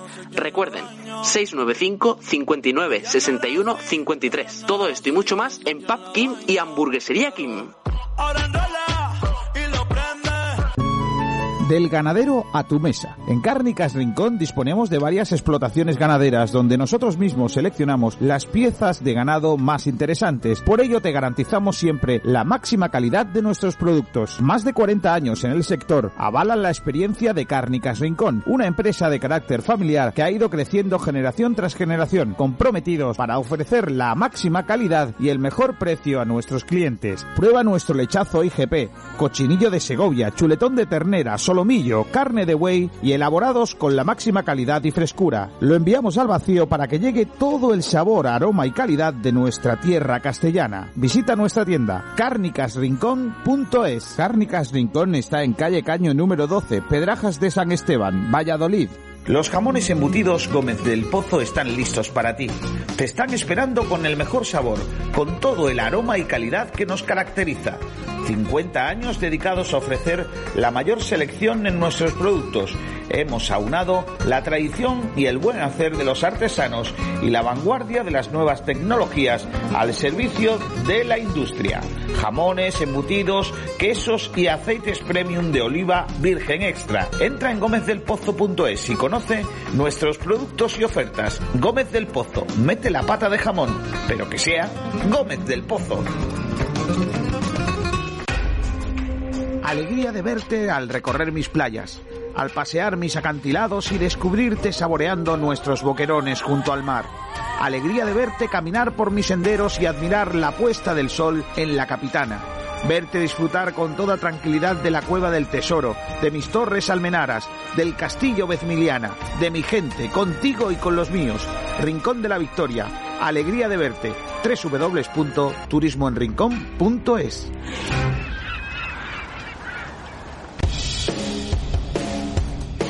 Nos hemos renovado.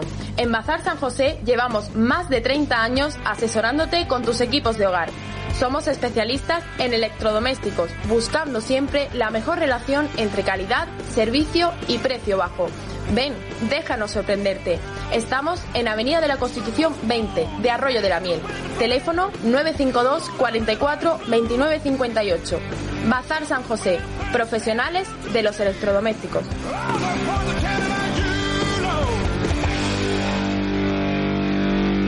Han vuelto las inmobiliarias, pero nosotros nunca nos hemos ido. Inmobiliaria Toré, la responsabilidad de la experiencia nos avala. Inmobiliaria Toré en Avenida Velázquez 31 te ofrece la mejor valoración para tu inmueble y la mayor rentabilidad. Además, ofrecemos servicios paralelos propios como asesoría, gestoría y administración de fincas, lo que nos convierte en una de las mejores opciones a la hora de contratar el mejor servicio inmobiliario. Estamos en Avenida de Velázquez 31 Málaga y motorevelázquez.com. Llámanos al 633-737-363. Inmobiliaria Toré Velázquez. 25 años asesorando y formando a los mejores agentes para ofrecer un servicio de excelencia en el proceso de venta o compra de su vivienda.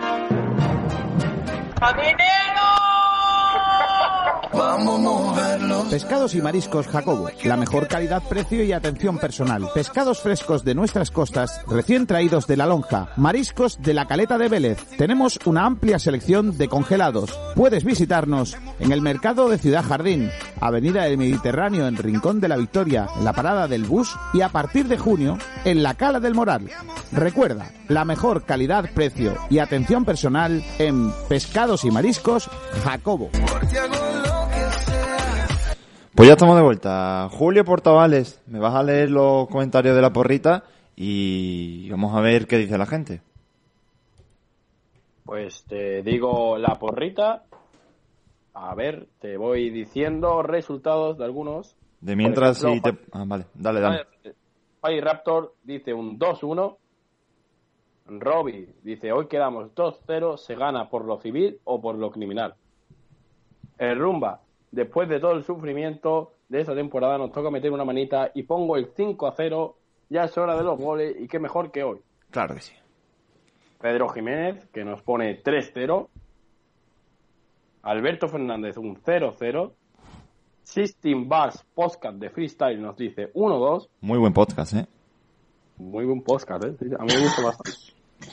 Manuel Márquez, Málaga 1, Alcorcón 0. Eh, no Cry Baby. Alias No, Albertorri. Alias Alberto, Albertorri. No 0-1. cry. Nos dice 0-1. Y por ejemplo, eh, Malagueño 654 nos dice 3-1. Pues Nacho Carmona. Yo creo que, como en todos los partidos importantes, quitando el Girona del Málaga esta temporada, el resultado va a ser 1 a 0. Lo vamos a pasar mal, eso seguro. Vamos a sufrir, vamos a pedir la hora, pero, pero yo creo que vamos a ganar. Julio. Yo creo que el Málaga va a ganar y va a ganar bien. Yo pongo un 3-1. Mm, se lo voy a preguntar a Borja Aranda que, me- que se tiene que ir corriendo a Juanfon también a pelarse. Borja, dime tu porrita y te despido. ¿O no está? Ha muerto. Ha ido a Está cortarse las puntitas. Está haciendo ya cola. Está, está ya corriendo por Ahora, ahora, perdón. Ahora. ¿Me escucháis? ¿Me escucháis? Sí. Ahora. Sí. Disculpa que tenía el micro cerrado. Ma- gana el Málaga 1-0. Uno cerismo. No os mojáis con los goleadores, ¿eh? Marca el loco, marca el loco ese Diku hoy. Pues Borja, muchas gracias por haber estado con nosotros. Mm, Te veremos en el partido del Málaga. Mm, creo que no. Creo que hoy, hoy hago pellas, pero no te lo puedo confirmar 100% todavía. Bueno, pues a descansar y, y nada, nos vemos ya. Nos vemos. Un abrazo grande. Venga, Alberto. Tu porrita. No cry. 0-2. Que le gusta a Alberto el caos, ¿eh? ¿Cómo te va la marcha, Alberto, tío? Hombre, es que el año que viene en segunda vez vamos a pasarlo no bastante bien. Doblete de estoicos, ¿no? Hombre, Y- no, sí, doblete estoico, doblete estoico. Y otro de mula. Quiero ver la cartera. Ahí, Mula de- desde la grada marcando. Desde la grada. ¿Saca de banda? Eh, Fernando, dime tu porrita. Pues 2-1. Como es el resultado, este resultado A ver, de Kiko García Delgado, pues voy a decir los goleadores. venga. Sadiku y Juanpi. Anda, Juanpi. Todavía no ha marcado esta temporada, ¿eh? Se Ya le toca, ya le toca. Sí, Va a intervenir en el momento clave, ya lo veréis. Antonio Roldán. Bueno, bueno, yo, yo, yo lo tenía muy claro los dos partidos consecutivos del Málaga con el Girona y Leport. De hecho, le mandé un WhatsApp al, al jefe, a Kiko, y le dije que iba a hacer en cuatro puntos de los seis. En esta ocasión no lo tengo claro. También le puse un WhatsApp diciendo que no lo tengo claro y que estoy un poco acojonado, ¿no? Oye. Asustado. Pues, mira, por ejemplo, el Espeto también nos dice 3 a 1 y aparcado. Confianza del Espeto. Yo Sí. te diría derrota, pero como no funciona, ya está comprobado. 2-1, no, 2-2-0 para el Málaga, goles de Sadiku y de Cifu. Cifu, ¿eh? Pues yo voy a decir, bueno, he dicho ya 3-0 y, y va a marcar Mura, no, hombre. va a marcar Cifu también, fíjate. Y dos golitos Ah, de que Rodríguez. ¿Cómo, Alberto? Y creía que iba a marcar Iván Rodríguez. ¿Desde cuándo no gana 3-0 el Málaga en la Rosaleda? Yo creo que la temporada pasada frente al Córdoba, ¿no? No hemos vuelto a ganar 3-0, ¿no? O más. Sí, porque este año, si hemos marcado tres goles, nos marcaban uno. Nunca ha habido El- tanta diferencia. Creo que el partido con más goles del Málaga fue entre el Elche el 3 a 3. Sí, Sí, pero empate. empate, claro. Una victoria rotunda de un 3-0, yo creo que no se da aquí desde, desde ese día, la temporada pasada, y fue a inicios Bueno, contra el Córdoba. sí. la temporada pasada, que el Málaga le ganó al Alcorcón 4-0. O 0-4. Sí, es verdad. Bueno, en Santo Domingo. Ha llovido de desde eso, ¿eh? 0-4 fue, no marcó el Alcorcón. 4-1, 4-1. 1-4. Y que fue el inicio de la etapa de Víctor Sánchez de Amo al banquillo del Málaga, si no me equivoco. Sí. Sí, sí, sí. santo. Semana Santa. Sí, el debut de Víctor, sí. Domingo de resurrección. Partidazo, Habíamos perdido partidazo. en casa contra el Extremadura, que fue el último partido de Muñiz, y el Málaga, en el debut de Víctor, ganó Gallego- con 1-4, sí. Enri- Enrique Gallego no hizo un traje ese día. O ese, o ese día ya no estaba. O ese fue en el partido. No, no, no, no. Sí no. estaba, ¿no? El gallego no le marcó al Málaga. No, pero, pero Ah, burreó. En Almendrele- en Almendralejo se me marcó el Málaga. No marcó Enrique Gallego porque me acuerdo yo 0-1, Fue Quique 1-0. Márquez, creo, el que marcó. Eh, sí, me suena, no sé exactamente el goleador, pero no fue Enrique Gallego. Pero si, vaya. no fue, si no fue, hizo algo, me acuerdo, me acuerdo que hizo Fue- algo. Fue más de un gol, ¿no? Fue 0-2, creo, ¿no? No, no, no, fue 1-0. A 0-1. Pues, Javi, vamos con los, con los campitos. ¿Qué tenemos hoy como campitos? Pues bueno, eh, voy a empezar con mi campito, con varios cambios. En portería Munir, defensa de tres, Luis Hernández, que vuelve a, bueno, ¿Defensa de tres o ataque? Juan de- Defensa de tres y dos carrileros. Ah, o sea, de cinco si quieres verlo de esa forma. Luis Hernández, Lombán e Ismael. eh, lateral derecho, carrilero derecho Cifu. Por la izquierda Cristo. Centro del campo para Keidi Bare y Adrián. Banda derecha para Juanpi. Banda izquierda para Tete. Y arriba Armando Sadiku. O sea, que tú crees que Luis Hernández, Lombán y Ismael van a ser los centrales. Sí, yo creo que sí, que va a haber cambios. Juanca también salió tocado en el último partido. Creo que Cristo, que también ha estado teniendo minutos en los últimos encuentros, pues puede que salga titular. Y pues la defensa, como ya digo, Ismael, que hizo un buen partido cuando juega de central, y Diego no, yo creo que ese va. Eso va a condicionar bastante para esta alineación. Y después Luis Hernández, que, que ya fue convocado la pasada jornada y que yo creo que ya puede apuntar a la titularidad. Sobre Es- todo por eso que hemos comentado, tanto por Diego que no, no tuvo su mejor partido y que Juan de está un poquito tocado. Aunque bueno, Juan de creo que, que pueda aún jugar también. Esa es la 1. La 2 la trae quién? La trae el gran Nacho Carmona, que es el que habla. Porque eres alto. Sí, Como Casas, ¿no? como Casas. Venga, dime la llanda. Pues yo he elegido a Munir en portería, eh, de carrileros a Cifu por la derecha y a Cristo por la izquierda debido a la lesión de Juancar. Una... Bueno, unos centrales son tres, bastante experimentados y yo creo que lo más propio para este partido, que son Diego Lombán y Luis Hernández.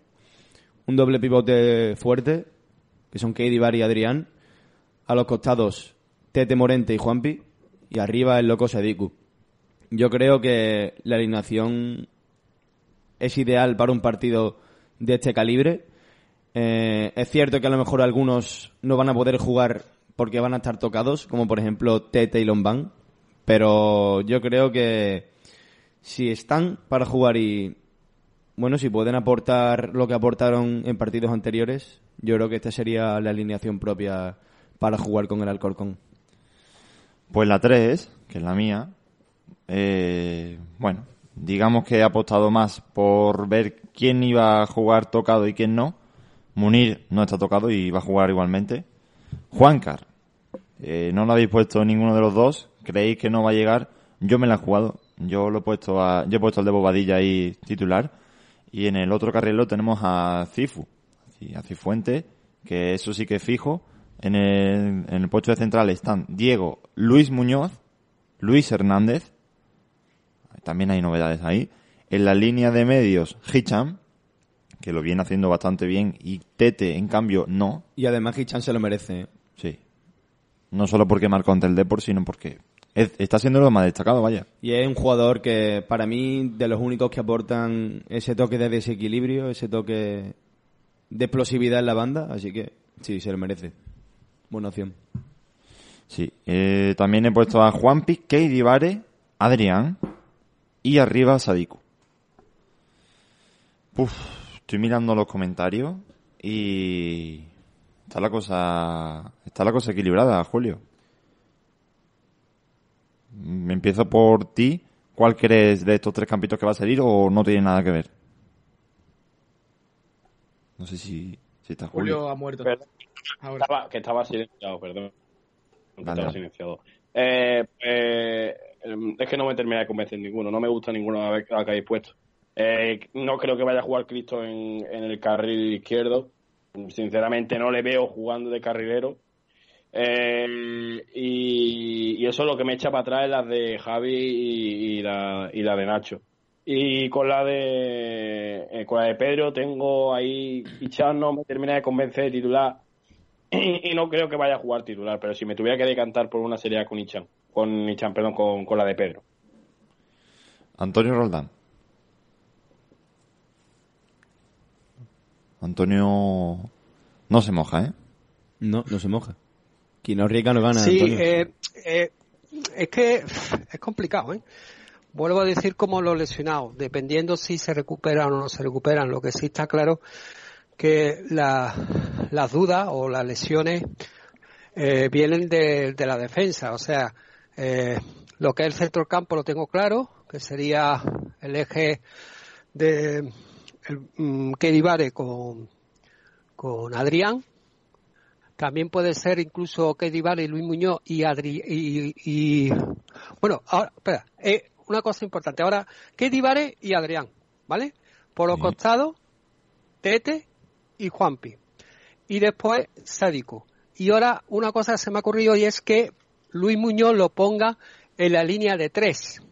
Ojo, que Luis Muñoz siempre ha jugado en la posición de central y medio centro. O sea, para tener más garantía por las lesiones, que no estén recuperados ni Lombán ni Luis Hernández, aunque Luis Hernández intuyo que sí va a estar recuperado, es que claro, todo depende, ¿no?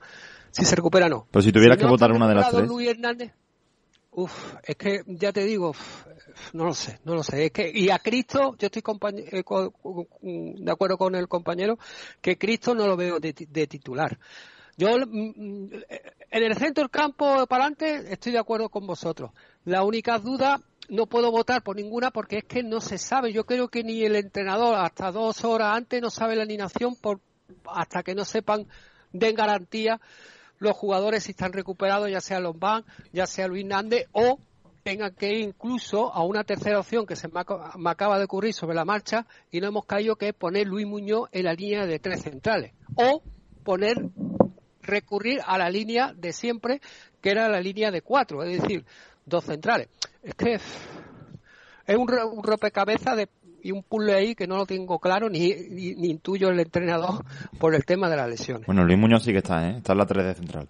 Por eso te digo que por, la, por, la, por las ¿Cómo se vende, lesiones Pedro? que no están bien físicamente, Lombán, Luis Hernández puede recurrir al- a, Luis Muñoz en la línea de tres centrales. Entonces tú votas por la 3, ¿no? Correcto. Vale. Alberto Fernández. ¿A quién votas? No. No, no, no, no, no, Alberto, no. no Se te escucha fatal. Sí, sí. No, sé si- no sé si puedes arreglarlo, pero mm, no se te escucha, vaya. Mientras voy a ir con Fernando. Fernando, dime por cuál votas.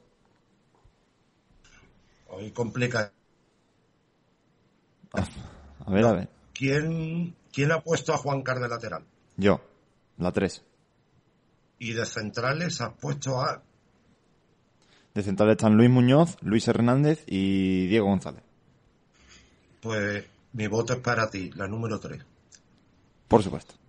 O sea, ninguna. Es que, lo, es que eh, esta semana es muy complicado por el tema de las lesiones, evidentemente. Claro. Pero como tengo que votar por una de las tres, me tengo que mojar, pues voto la número 3. Y además, no solo por las lesiones, sino porque Pellicer es un entrenador que nunca, nunca, nunca saca la misma alineación y encima con los partidos tan seguidos que es que no lo puedes hacer. Entonces, es cada partido una incógnita. De todas maneras, es que sigo sin ver a Ichan de, de titular. Es que me chirría eh, el marroquí ahí titular. No, no lo termino de ver. Mm. Mm, bueno, pues vamos a leer, a leer los comentarios de los oyentes, a ver qué dicen. Pues sí, vamos a vamos a leer esos comentarios. Iván Anaya nos pregunta que le- qué que qué le pasa a Juan de. Está tocado. Está tocadito.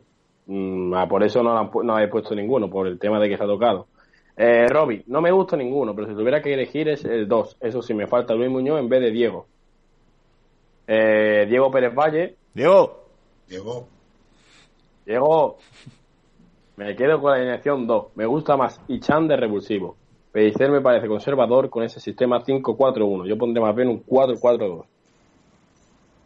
Álvaro, que es directo, nos dice, por descarte la 1. Poner a Diego es suicidarse. Que es claro. Málaga nuestra no me gusta ninguna. En toda alinea a Diego González o a Keidi Vare. Cada vez que juegan es para echarse a temblar. Diego González las pierde todas en, un- en uno contra uno y con Keidi corremos el riesgo de quedarnos con 10. El de Rumba nos dice, si queremos ganar, la alineación 3. Pues ya está. Y por último, Álvaro López nos dice, va a salir la 2. Ole. Entonces, ¿cuál? ¿Quién ha ganado? La 2. Yo Sí, creo que claro, la 2. claro. Dejámosle un empate técnico, ¿no? Hombre, eh, A- a- si- por los compañeros ha ganado la 3. A Pellicer le gusta el empate técnico, ¿eh? No lo firma, ¿no? No lo firma. Julio ha votado la 3, también la ha votado Antonio y Fernando, son tres votos. Y en, en Twitter sí que es verdad que ha habido dos, tres de la 2 y una de la 1. Con lo cual, gana la 3. Esos son los campitos. Ahora toca que, que la acierte, Pelli- o sea, que el que la acierte también coincida con la de Pellicer. Que, que O que no la- suele. El acierte Pellicer. También. Todas cumplen el requisito de los cuatro canteranos en el campo, ¿verdad? Mm, no, no. Sí, sí, sí, sí. Eso hay que mirarlo también. ¿eh? A ver, que si lo... Dices que hay menos, ¿no? Que si los cumple. Sí, sí, si los sí, cumple. Ya que Vale, decías que, que tenía cuatro. En la primera está Keidi, Cristo e Ismael. En la segunda está Keidi, Cristo y... Bueno, Keidi y Cristo, no hay nadie más. Y en la tercera está Hichan, mm, Luis Muñoz y Keidi. Pues esos son los campitos. Eh, os voy a despedir, chicos, mm, por lo de línea interna. A Nacho me lo quedo aquí y Alberto que ha tenido problemitas y no y no puede acompañarnos, pues también lo despido. Alberto, si no está escuchando, un saludo y a los compañeros de línea interna, tanto a Javi como a Julio como a Fernando, muchas gracias por haber estado aquí. Nos vemos. Gra- Gracias a vosotros. Venga, que eh, a ganar esta tarde y a ir a Almería ya, si hace falta, con los juveniles, vamos. Claro que sí. Un abrazo fuerte, chicos. Venga. Y me quedo con Antonio Roldán también por la por el baloncesto, pero primero Nacho Carmona, Sí. me vas a contar las novedades del entrenamiento que nos lo trae. ¿Sabes quién nos lo trae? ¿Quién? La verdad que... Talleres Metálicos Diego Rodríguez. Ojo. Míralo.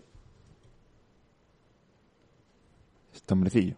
En Talleres Metálicos Diego Rodríguez, 30 años al servicio de Málaga y provincia nos avalan. Calidad y servicio con unos precios inigualables. Somos especialistas en ventanas, mamparas de baño y de oficina, rejas, puertas, barandillas. Pídenos presupuestos sin compromiso en los teléfonos 952 30 85 86 o 639 01 18 30. Le esperamos en calle Navia número 21, Polígono San Alberto en la zona de Carlinda. Talleres Metálicos Diego Rodríguez, 30 años forjando la mejor empresa especializada en hierros, aluminios, acero inoxidable y PVC de Talleres Metálicos Diego Rodríguez que nos trae, la, nos trae las novedades del entrenamiento y también la convocatoria. Nacho. Pues sí, Pedro, el entrenamiento ha sido el habitual de cara a un partido en el que no han estado los tocados, pero bueno, eh, lo normal, sin novedades, es lo que sabíamos y vamos a repetir la convocatoria para los que se hayan enganchado ahora al programa y para que para refrescar un poquito las memorias. Munir en portería es el primer convocado que le sigue Diego González, Luis Hernández, Lombán, Juan Cara, Adrián, Sadiku, Tete Morente, Renato Santos, Cifu, Rolón, Miquel, Juan Buena Casa, Aarón, Benquemasa, Cristo, Ismael, Juan de Ramón, Icham, Iván Jaime, Luis Muñoz, Keidi Vare, Kelian Gonzalo, Quintana y Juan Cruz. En total, 26 jugadores. Pellicer, que convoca a todos los disponibles para enfrentarse al Alcorcón.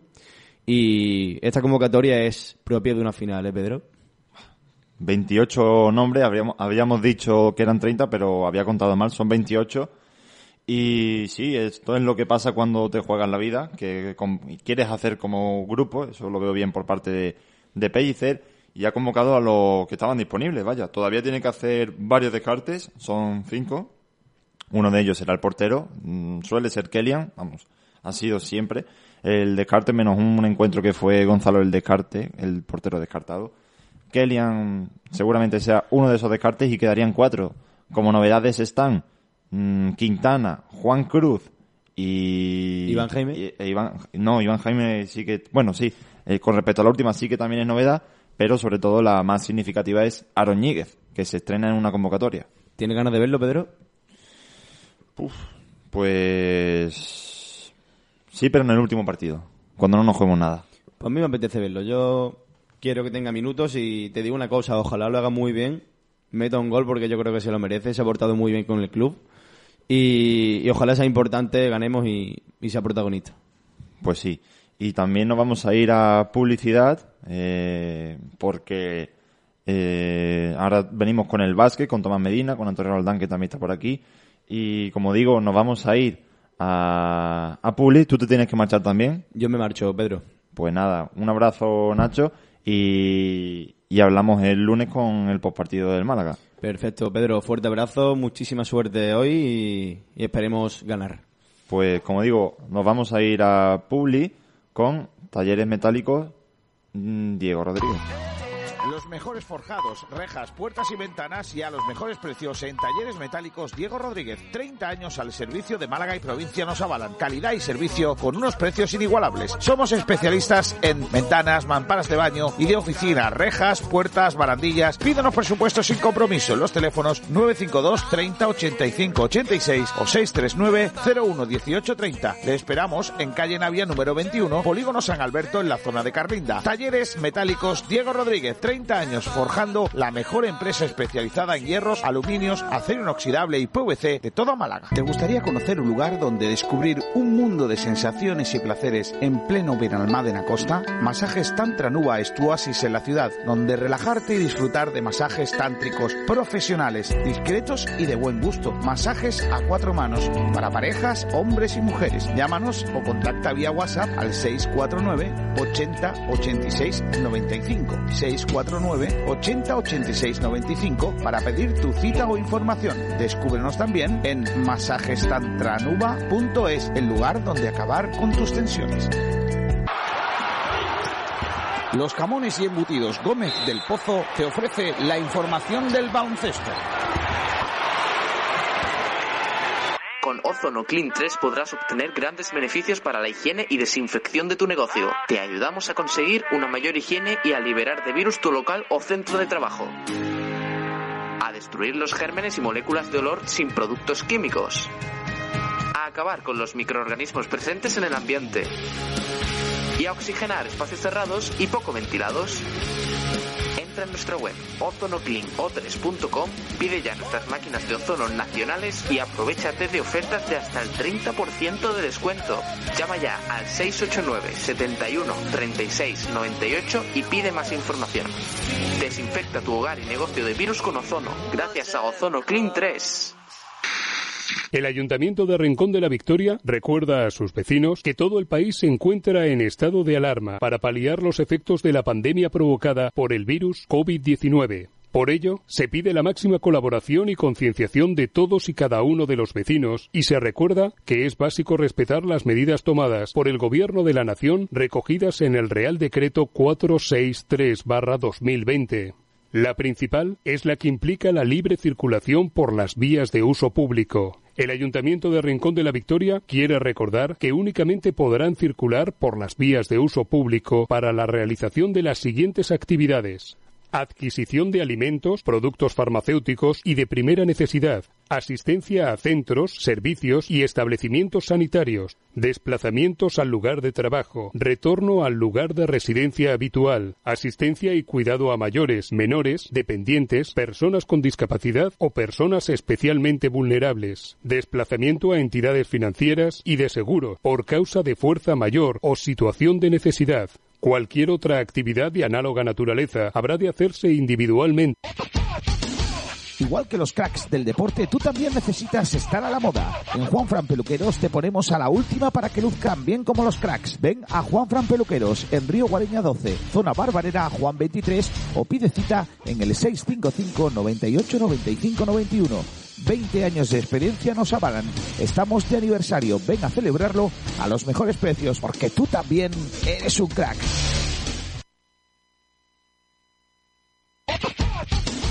Igual que los cracks del deporte, tú también necesitas estar a la moda. En Juan Fran Peluqueros te ponemos a la última para que luzcas tan bien como los cracks. Ven a Juan Fran Peluqueros en Río Guareña 12, zona Barbarera Juan 23 o pide cita en el 655 98 95 91. 20 años de experiencia nos avalan. Estamos de aniversario. Ven a celebrarlo a los mejores precios porque tú también eres un crack. Pues ya estamos de vuelta en Sporting Radio eh, con la información del baloncesto que nos la trae Gómez del Pozo y también Tomás Medina y Antonio Roldán. Muy buenas, Tomás, ¿qué tal? Hola, buenos días, ¿qué tal estáis? Bien, aquí ansioso de escuchar todas las novedades del baloncesto y sobre todo de Unicaja. Bueno, pues novedades hay pocas, salvo eh, que hay algunas entrevistas que hoy eh, presenta la prensa online de Málaga sobre el fichaje de Tinga Bromaiti, en el cual, bueno, pues describen su juego, que en el cual destacan principalmente pues que es un hombre de equipo, un hombre, un, un jugador luchador que lo da todo en la pista eh, que no se va a caracterizar por ser el jugador que te meta 20 o 30 puntos en un partido, pero que sí garantiza 10 en casi todos y que, bueno, que sabe leer muy bien el juego, que es un gran defensor, que sabe en cada momento dónde están su, sus compañeros y a quién pasar la pelota y que de su juego van a salir muy beneficiados pues los, los aleros y los escoltas porque van a tener muchas pelotas eh, libres eh, para poder tirar sin, sin ninguna oposición a, en tiros de tres. Así que bueno, pues la verdad es que es un poquito la guinda que, que va a completar el pastel de, del Única esta temporada y que bueno, que poquito a poco ya se van dando citas algunos jugadores en los guindos eh, para no ir perdiendo puntas. entre ellos, pues Francis Alonso, que eh, como no pudo ir a, Valencia, se quedó aquí y al mismo tiempo, pues no ha dejado de, entrenar. Eh, Jaime Fernández también está. A otro que se le ve de vez en cuando también es a Thompson. En fin, todos los jugadores están ahí y de momento, como novedades en Unicaja, pues están más del lado del equipo de, de la chica que, que, el de los chicos. Y, y en los chicos pues esperando ya eh, definitivamente que se oficialice la continuidad de Adam Wazicki en el equipo. Y poco más, yo no creo que haya ahora mismo muchas más cosas, por lo menos yo no he leído esta mañana en, en ninguno de los de los periódicos digitales de aquí de Málaga, que la sección de deportes de Única pues que se vaya, que haya ninguna otra novedad.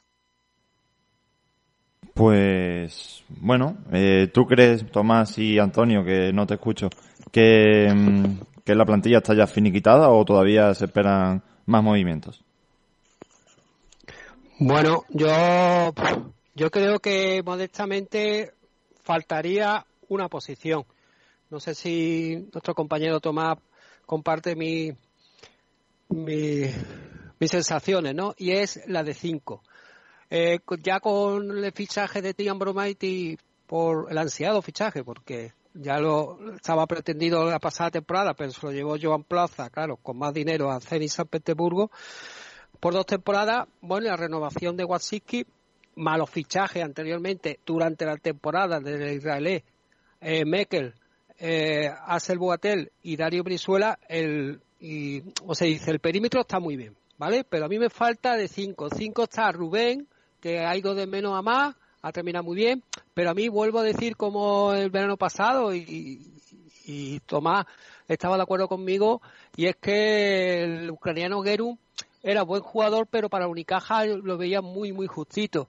Lo malo que el fichaje era de dos temporadas fijas, por tanto, yo creo que ahí, ahí va a estar nuestro lunar, sobre todo de cara a Europa. ¿Por qué lo digo? ¿Por qué?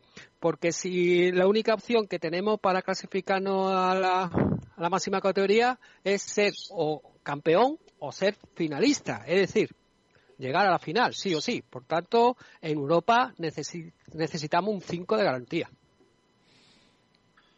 Hombre, yo creo que vista la progresión de tanto de Gerun como de del amigo Guerrero en el último año, eh, con tanto también con que vamos a tener a, a Enzosa, que posiblemente no para este año, pero sí para venideras temporadas, va a formar parte del, del equipo de Unicaja. Yo creo que este año, salvo que encontrásemos un Milo Branco que quisiera fichar y bueno, fuese muy bueno y, y decidiese, pues no sé, hacer un, hacerle un favor a Unicaja y venirse ganando la tercera o la cuarta parte de lo que le han estado viniendo a pagar en estos últimos años en otro equipo, yo creo que con lo que tenemos ahora mismo tenemos suficiente. Ahora, si lógicamente, si se te viene un antetón y, y te cuesta 200.000 euros más de lo que le pagamos a Geru, no le vamos a decir que no. Y sobre todo, si te viene un Pau Gasol eh, con ganas de, de preparar la Olimpiada de Pekín y rodarse y estar en un equipo con algunas aspiraciones, lógicamente tampoco le cerraríamos la puerta. Pero yo creo que el equipo ahora mismo está ya terminado para el año que viene. Eh, vamos a tener la gran ventaja de que prácticamente eh, todos los jugadores van a llevar ya algunos, eh, bueno, no hablo de, de Suárez, por supuesto, pero ni de, ni de Alberto, pero algunos ya hacen dos temporadas que están con nosotros, o sea que prácticamente es ahora cuando van a empezar a eh, el- lo mejor de sí de, de ellos mismos. Y por consiguiente yo opino que el equipo este año mm, va a ser uno de los equipos más completos eh, tanto en Europa como en la Liga CB.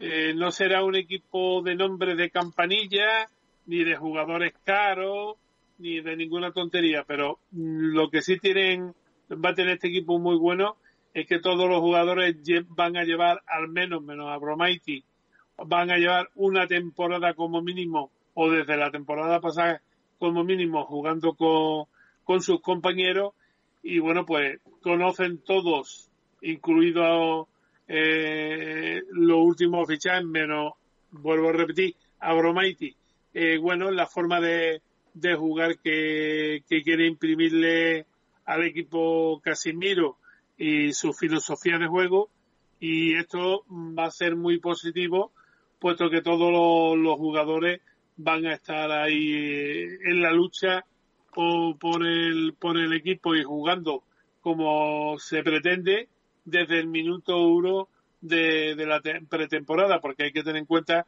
que este año mm, vamos a tener a todos los jugadores menos aquellos que están lesionados y que se irán incorporando a partir de octubre o noviembre a la disciplina ya del equipo de, de, la- de primer nivel, los vamos a tener todos hasta incluso en pretemporada.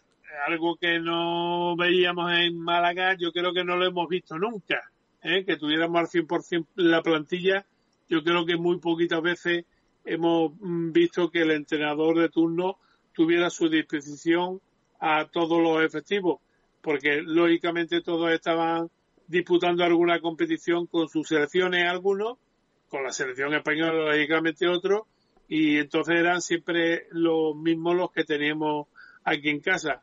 Así que yo creo que este año el equipo está, yo creo que ya está cerrado, salvo que venga algún Milo Blanco, como he dicho antes, en alguna posición y la posición a reforzar es la de 5, pero hay que tener en cuenta que si nos traemos un 5, eh, tenemos o que cede a Guerrero o que cede a o, o que cede o darle la baja a Thompson.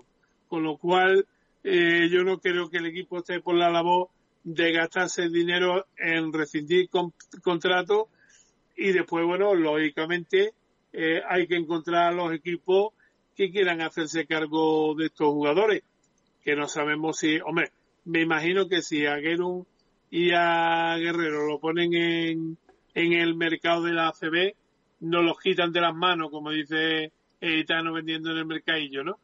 Entonces, no creo que hubiese tampoco excesivos problemas. Pero yo creo que debemos dejar que el equipo se consolide, que por una vez en dos temporadas casi, casi repitamos equipo. Y bueno, pues la lástima es haber perdido la espectacularidad, la espectacularidad de Adams, por ejemplo. Pero bueno, lógicamente, Unicaja ya sabemos todo lo que es. No nos descubrimos, no vamos a descubrir eh, el petróleo al decir que un equipo que, bueno, eh, piensa, piensa en su cartera, sigue siendo todavía un equipo de chequera, pero a la chequera le quedan dos o tres talones, así que no creo yo que lo gasten tontamente en traerse a un a un 5 que después a la larga eh, los que tengan que hacer la labor de del que llega muchas veces son los que están los que son de la casa o los que ya estaban fichados. Ah. Yo estoy de acuerdo con Tomás, eh, querido Pedro y, el propio Tomás, ¿no? Eh, está claro que con la lesión de Jaime Fernández, que todavía le queda hasta noviembre, pues tenía en mente la dirección deportiva, pues eh, Manolo Rubiales, pues firmar a Rafa Martínez, que ese sí que lleva el Unicaja detrás de por lo menos seis temporadas.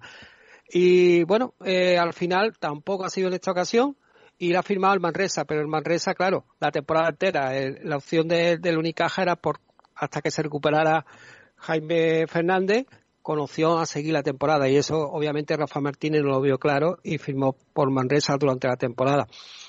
Por lo demás, pues estoy de acuerdo con Tomás, lo que estamos más o menos, siempre estamos de acuerdo, ¿no? Los dos desde siempre, ¿no? Pero yo añadiría una cosa más, ¿no? Eh, ha dicho una cosa clara también sobre Adán, Adams, que es una pena que no esté, pero claro, yo creo que aparte de que el presupuesto del Unicaja no da para más, eh, también hay que recordar que Adán ha hecho una buena temporada, Josh Adán, y yo creo que se va a ir a un equipo pues que juegue la máxima categoría continental en Europa, eso está clarísimo. Y en cuanto a las doble G de, de, la, de la pintura, Guerrero y Geru, si me da a elegir, yo es que siempre Mm, barro por la cantera, ¿no?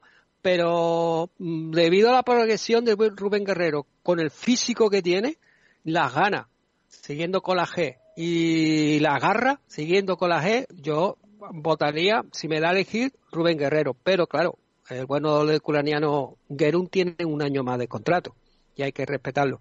Pero vuelvo a insistir, el, la guinda que le hace falta al Unicaja sería un 5. Entonces, chapo. De hecho, de hecho, tú fíjate, Tomás, yo cuando vi la convocatoria y dejó a Fran Elegar, que puede ahí hacer una labor buena, que es su posición de interior, cuando la dejó fuera contra el Vasconia, digo, uff, digo, uff, uff, ya no sé yo, porque, no sé, tenía yo esa intuición que podíamos dar la sorpresa al Vasconia en los playoffs por el título en Valencia, pero ya cuando vi que estaba fuera de la convocatoria el jugador interior, digo, uff, digo, no vamos a poder con el juego interior y ahí va a estar la clave. Pero vaya, al fin y al cabo luchamos hasta el final, ¿no? Con el Vasconia. De todas formas, hay que tener en cuenta una cosa. En el puesto de 5, eh, la gran ventaja y el gran inconveniente que tenemos es que tenemos dos cinco muy jóvenes.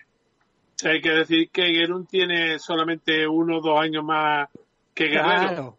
Por eso hace falta un 5 de experiencia para que nos dé la, la, clasificación, ya sea la final o campeón, pero hay que ser finalista por, por narices. ¿Para qué? Para la siguiente temporada, pues jugar la máxima categoría. Si no, va a ser complicado, ¿eh? Aunque vaya, también, si tienes suerte los cruces, Tomás.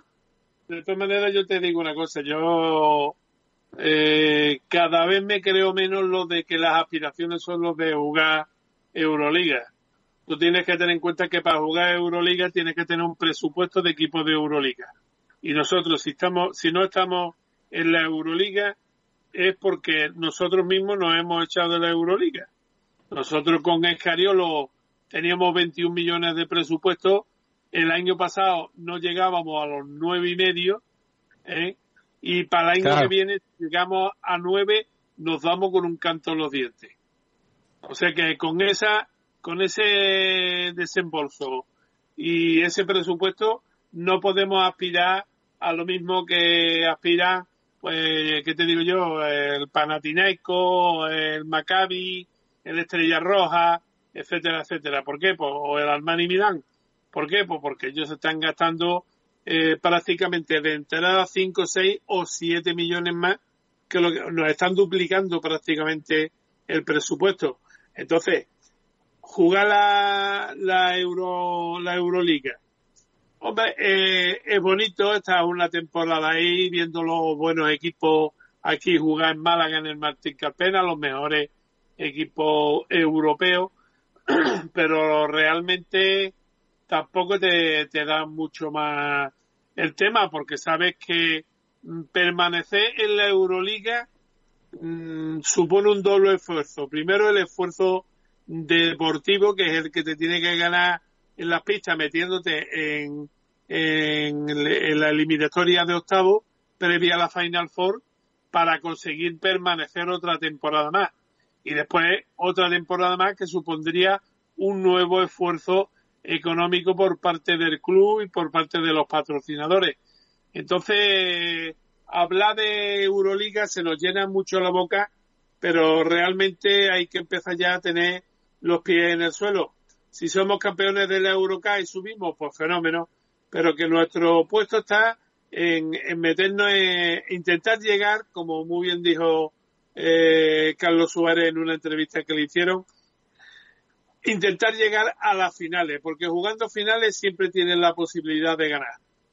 Y entonces, pues vamos a meternos en, la, en los playoffs eh, para jugar la Copa del Rey, los, entre los ocho primeros equipos, nos vamos a meter los playoffs de la Liga CB y vamos a intentar llegar hasta la final de la Eurocup, que después, bueno, pues tendremos ese premio añadido como es la, la jugar la, la máxima competición continental del baloncesto y ahora mismo la más interesante para todos los equipos.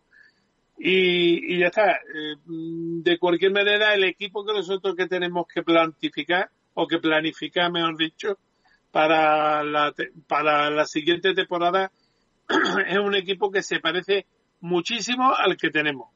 ¿eh? Muchísimo. Como muy bien habéis dicho, se puede fichar a, un pivo de solvencia y de garantía, pero es que un pivo de solvencia y de garantía eh, se lleva medio presupuesto de Unicaja.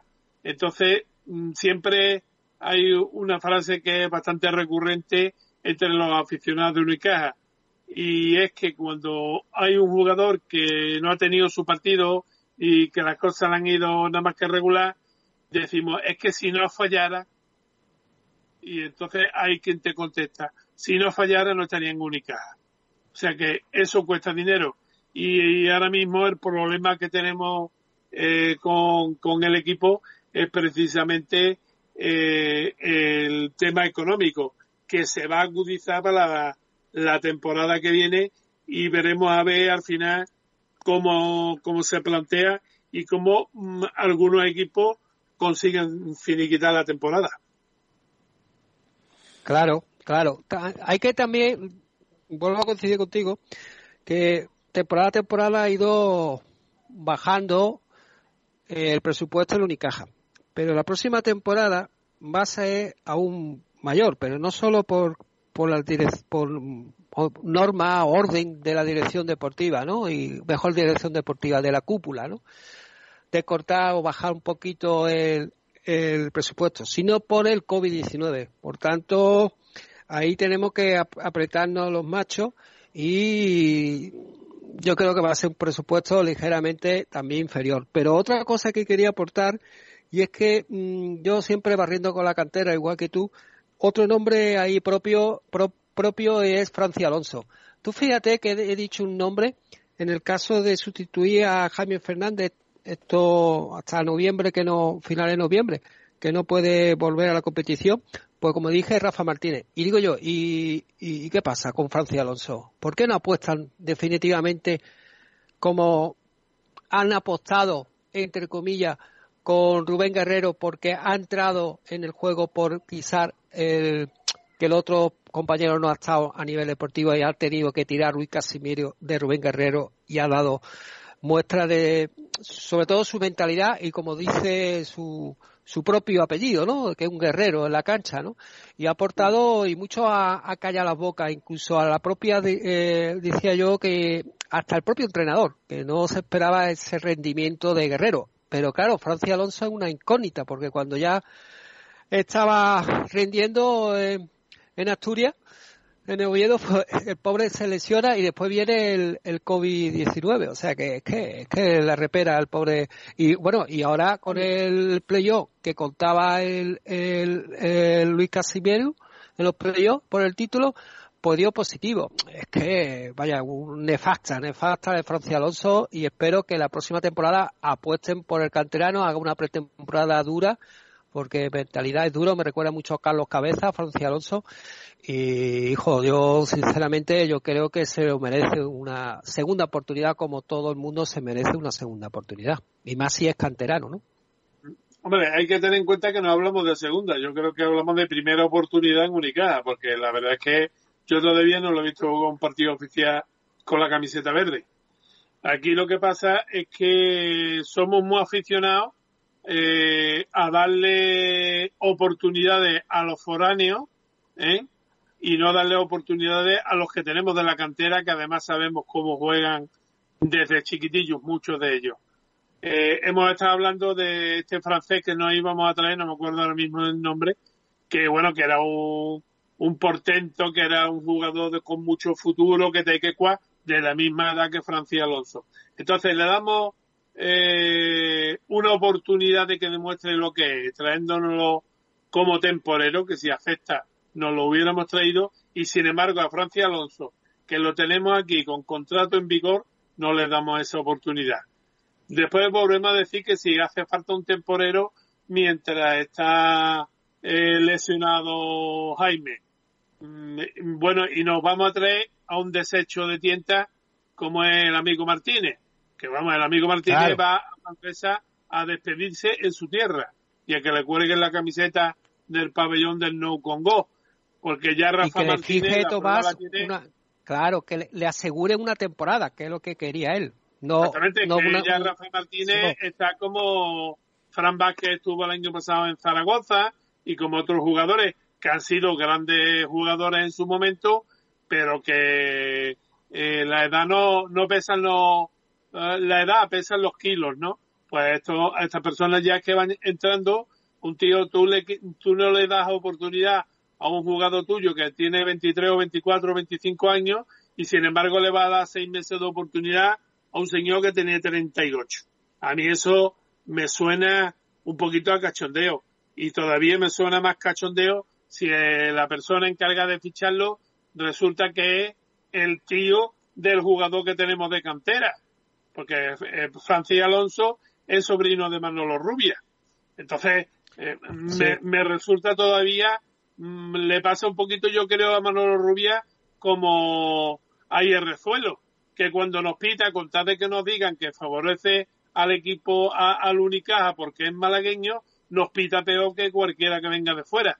Entonces, eh, ahí es donde está el problema con Francis, ¿no? Yo creo que Francis Alonso ha demostrado en el tiempo universitario y demostró eh, en Asturias, en el Oviedo, una forma de juego, vamos, la suya siempre, la, la que siempre la ha caracterizado. Y en Fuenlabrada no lo hizo, pues porque se acumularon una serie de cosas. Se lesionó. porque se lesionó. No daban, con, con, el TIG eh, pero no solamente porque se lesionó, sino porque los médicos de, de Fuenlabrada no daban con, con la forma de curarlo. Y se vino a Málaga para que lo curaran aquí. Aquí lo curaron y ya cuando volvió a Fuenlabrada le echaron, le pusieron la raya y dijeron de ahí no pasa. Y no le volvieron a dar ni una oportunidad en ningún partido. Entonces, eh, así poco va a jugar, estando sentado en el banquillo en la grada media temporada como se tiró él, pues no puede lucir. Y después la mala suerte eh, de que se fue a, Oviedo y en Oviedo pues el, gran problema que tuvo fue que cuando llevaba tres partidos volviendo a sus números normales, ¿eh? pues se declaró la pandemia del COVID-19 y automáticamente se paró la temporada y se cerró la liga, porque el resultado final fue acabar la liga, ¿no? Entonces, eh, ha sido una jornada, una temporada a ciega para Francia y yo creo que eh, Francia ahora mismo el club tiene una deuda moral con él y, y esa deuda, el momento oportuno de pagárselo es ahora en estos seis meses que vamos a tener que prescindir o, o cinco o cuatro meses que vamos a tener que prescindir de Jaime hasta que esté ya listo para volver otra vez a empezar a entrenar en noviembre y además teniendo en cuenta también de que ocupo una posición en la que también tenemos otro hombre lesionado porque no se nos olvide que parece que la gente con que el año pasado no disputó ni un solo partido por su lesión en Milosayevic forma parte de la plantilla y es un jugador Claro. que lo mismo puede jugar de uno, que puede jugar de dos, que puede jugar de tres. O sea que de uno y de dos, Francia es el que lo puede sustituir a, a Jaime, que juega también de uno y dos, también lo puede sustituir Francis. Y de tres, en un momento determinado, si hace falta, también puede jugar Francis. Es que mm, tenemos el comodín en casa y sin embargo no queremos, no queremos eh, hacerlo. Entonces, ¿qué le vamos a hacer? Eh, yo te digo, os digo siempre la misma cosa. Mientras más años cumplo, me parece que voy menos entendiendo de baloncesto o a los o a los artífices de- del baloncesto. Sí, también tiene razón, ¿no? O sea, había escapado ese nombre, Milosayevic. Eh, es un grande, es un, balcánico que cada año ha ido mejorando y aporta muchas cosas, no solo puntos en su línea de tres, sino también defensa. Defensa que es una máquina defendiendo. Pero, en fin, eh, con más razón hay que apostar por Francia Alonso, que, ojo, y ya para terminar el tema de Francia Alonso, es que su contrato es dos temporadas más una que se puede romper. Y la siguiente eh, temporada, la que entra, es la segunda temporada. Por tanto, la temporada 21-22 se puede romper, ya sea eh, por parte del club o por parte del jugador si no le dan oportunidades, claro está.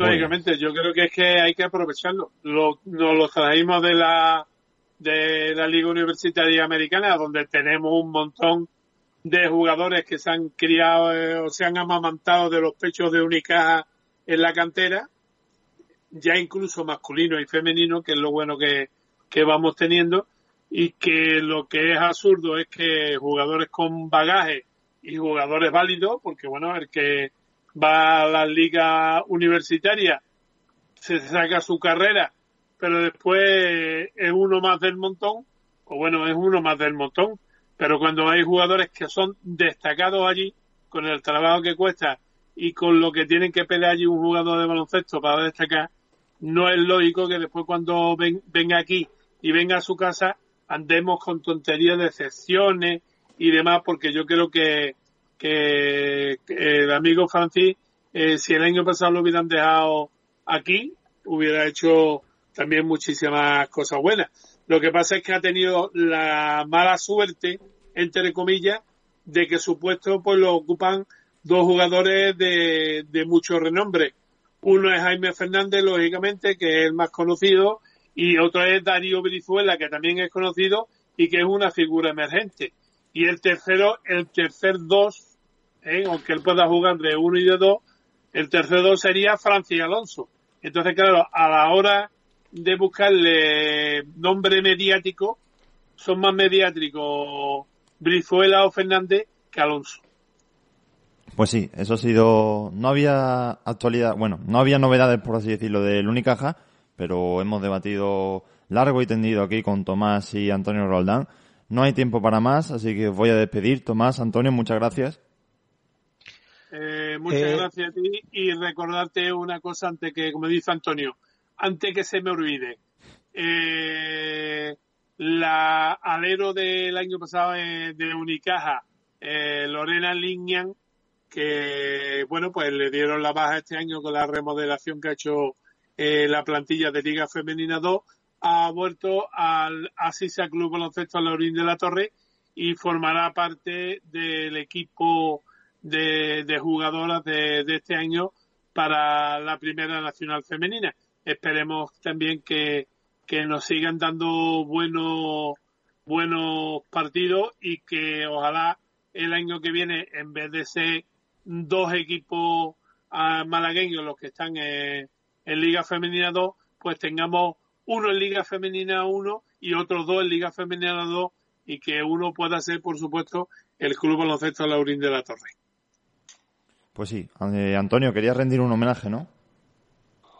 Sí, quería rendir un homenaje a, al maestro del balonmano femenino, que mañana, desgraciadamente, hace un año de su fallecimiento, el 18 de julio de 2019. Hablo, como no, de don Diego Carrasco Becerra, entrenador de Rincón Fertilidad Málaga, director deportivo del equipo malagueño de la máxima categoría. Eh, incluso hacía funciones de delegado para lo que era buscar hoteles. Eh, era un portento, era el alma mater con, con Pepa Moreno y con Carmen Morales, anterior presidente. En definitiva, se nos va el yo eh, tenía muy buena relación con él porque desde el 99-2000 pues seguía este equipo, ¿no? De cuando empecé a colaborar en prensa deportiva y bueno, él siempre me, decía una anécdota, dice Antonio, yo me merezco con todo lo que estoy haciendo por el balonmano femenino malagueño una una ¿cómo se dice? una calle, una o una plaza, digo, tú te mereces todo una calle, una plaza o una rotonda, más que el jeque. Y al final, aunque sean póstumos, se, se le va a conceder el nombre del pabellón del puerto la Torre de su nombre Diego Carrasco Becerra, como así se le hicieron a José Luis Pérez Canca la ciudad deportiva. Y para finalizar, desde arriba del cielo dije hace dos meses que, ¿por qué no? Eh, tenía una última, eh, podemos decir, opción el, el Rincón Fertilidad de jugar en, eh, competición europea siempre y cuando otro equipo renunciara por problema económico, como pasó, recuerdo, en la primera vez que el Rincón Fertilidad jugó competición europea porque renunció otro equipo español para jugar competición europea. Esta vez, como tú bien has dicho, Pedro, en titulares ha sido el Gijón. Y desde ahí arriba ha chuchado para que esa plaza no solo desgraciadamente esas son causas deportivas ¿no? o económicas, pero que sí haga ese esfuerzo. Eh, el, el sponsor principal y también el mecenas, que sin él el, el, Rincón Fertilidad no estaría jugando la máxima categoría de Manolo Rincón, propietario Rincón Fertilidad, y apoyando eh, de nuevo una vez más, una temporada más, para que el presupuesto juegue en Europa, porque a pesar de eso Pepa, yo me acuerdo que, que intuyó que la posible descarte de Gijón y dijo que no estaba seguro si iba a, a, esa, coger esa plaza, ¿no? Por presupuesto. Pero de nuevo Manolo Rincón ha apostado. Por tanto, este me, merecido homenaje a don Diego Carrasco Becerra, que también le dije yo, digo, hijo, te merece no solo una plaza, sino te, te merece también ser el próximo seleccionador absoluto de pista, porque ya lo era de balonmano playa. En definitiva, don Diego Carrasco, siempre contigo, como dice el club, y siempre mi mente en todos amigos, porque antes de nada, de ser un colaborador, modesto colaborador del deporte malagueño, era tu amigo, y siento eh, sentir, y me siento orgulloso de ser tu amigo y siempre en mi mente, igual que todo lo que ama el balonmano. Bueno, yo creo que hay una cosa que estamos clara. A todos los que nos guste el balonmano, eh, Diego Carrasco estará siempre vivo en nuestra mente. Así que tendrá un trocito de, ese corazón deportivo que tenemos todos, donde damos cavidad a, a los grandes de los distintos deportes que, que nos atraen. Y Diego, por supuesto, tiene una parcela muy grande en el corazón de todos los amantes eh, del deporte malagueño. Claro, Tomás, porque era grande como, como, como director deportivo, se encargaba de hacer los fichajes, ya la experiencia que tenía, más de 20 años en los banquillos, pero sobre todo era grande como persona. Pues como se suele decir, un pata negra en todos los sentidos. En el plano profesional, deportivo y humano. Más imposible, un 10. Sin duda. Un buen homenaje el que le, ha- el que le hemos rendido hoy aquí en Sport Radio a Diego Carrasco, que bueno siempre va a estar en, en nuestras mentes y nuestros corazones por lo mucho que ha hecho por el balonmano y el deporte malagueño en general. Después de este homenaje, como digo, emotivo y muy bonito, eh, toca despedirnos, ahora sí, volvemos. Bueno, ahora eh, tenemos un Madrid Live con Pedro Blanco, mm, analizando la, el título de conseguido por el Real Madrid de la Liga Española de Fútbol. Ha puesto incluso el himno, así que no os lo perdáis. Ahora Madrid Live y a las 8, una horita antes del partido entre el Málaga y Alcorcón y el carrusel de, encuentros que hay en segunda, pues eh, estaremos de nuevo aquí en directo con la previa del Málaga. Un saludo de todo el equipo de Sport Direct Radio y de un servidor Pedro Jiménez. Hasta la próxima. Ahora le voy a dejar con los rebujitos. Cuéntaselo. Cuéntale que hoy ganamos al Alcorcón.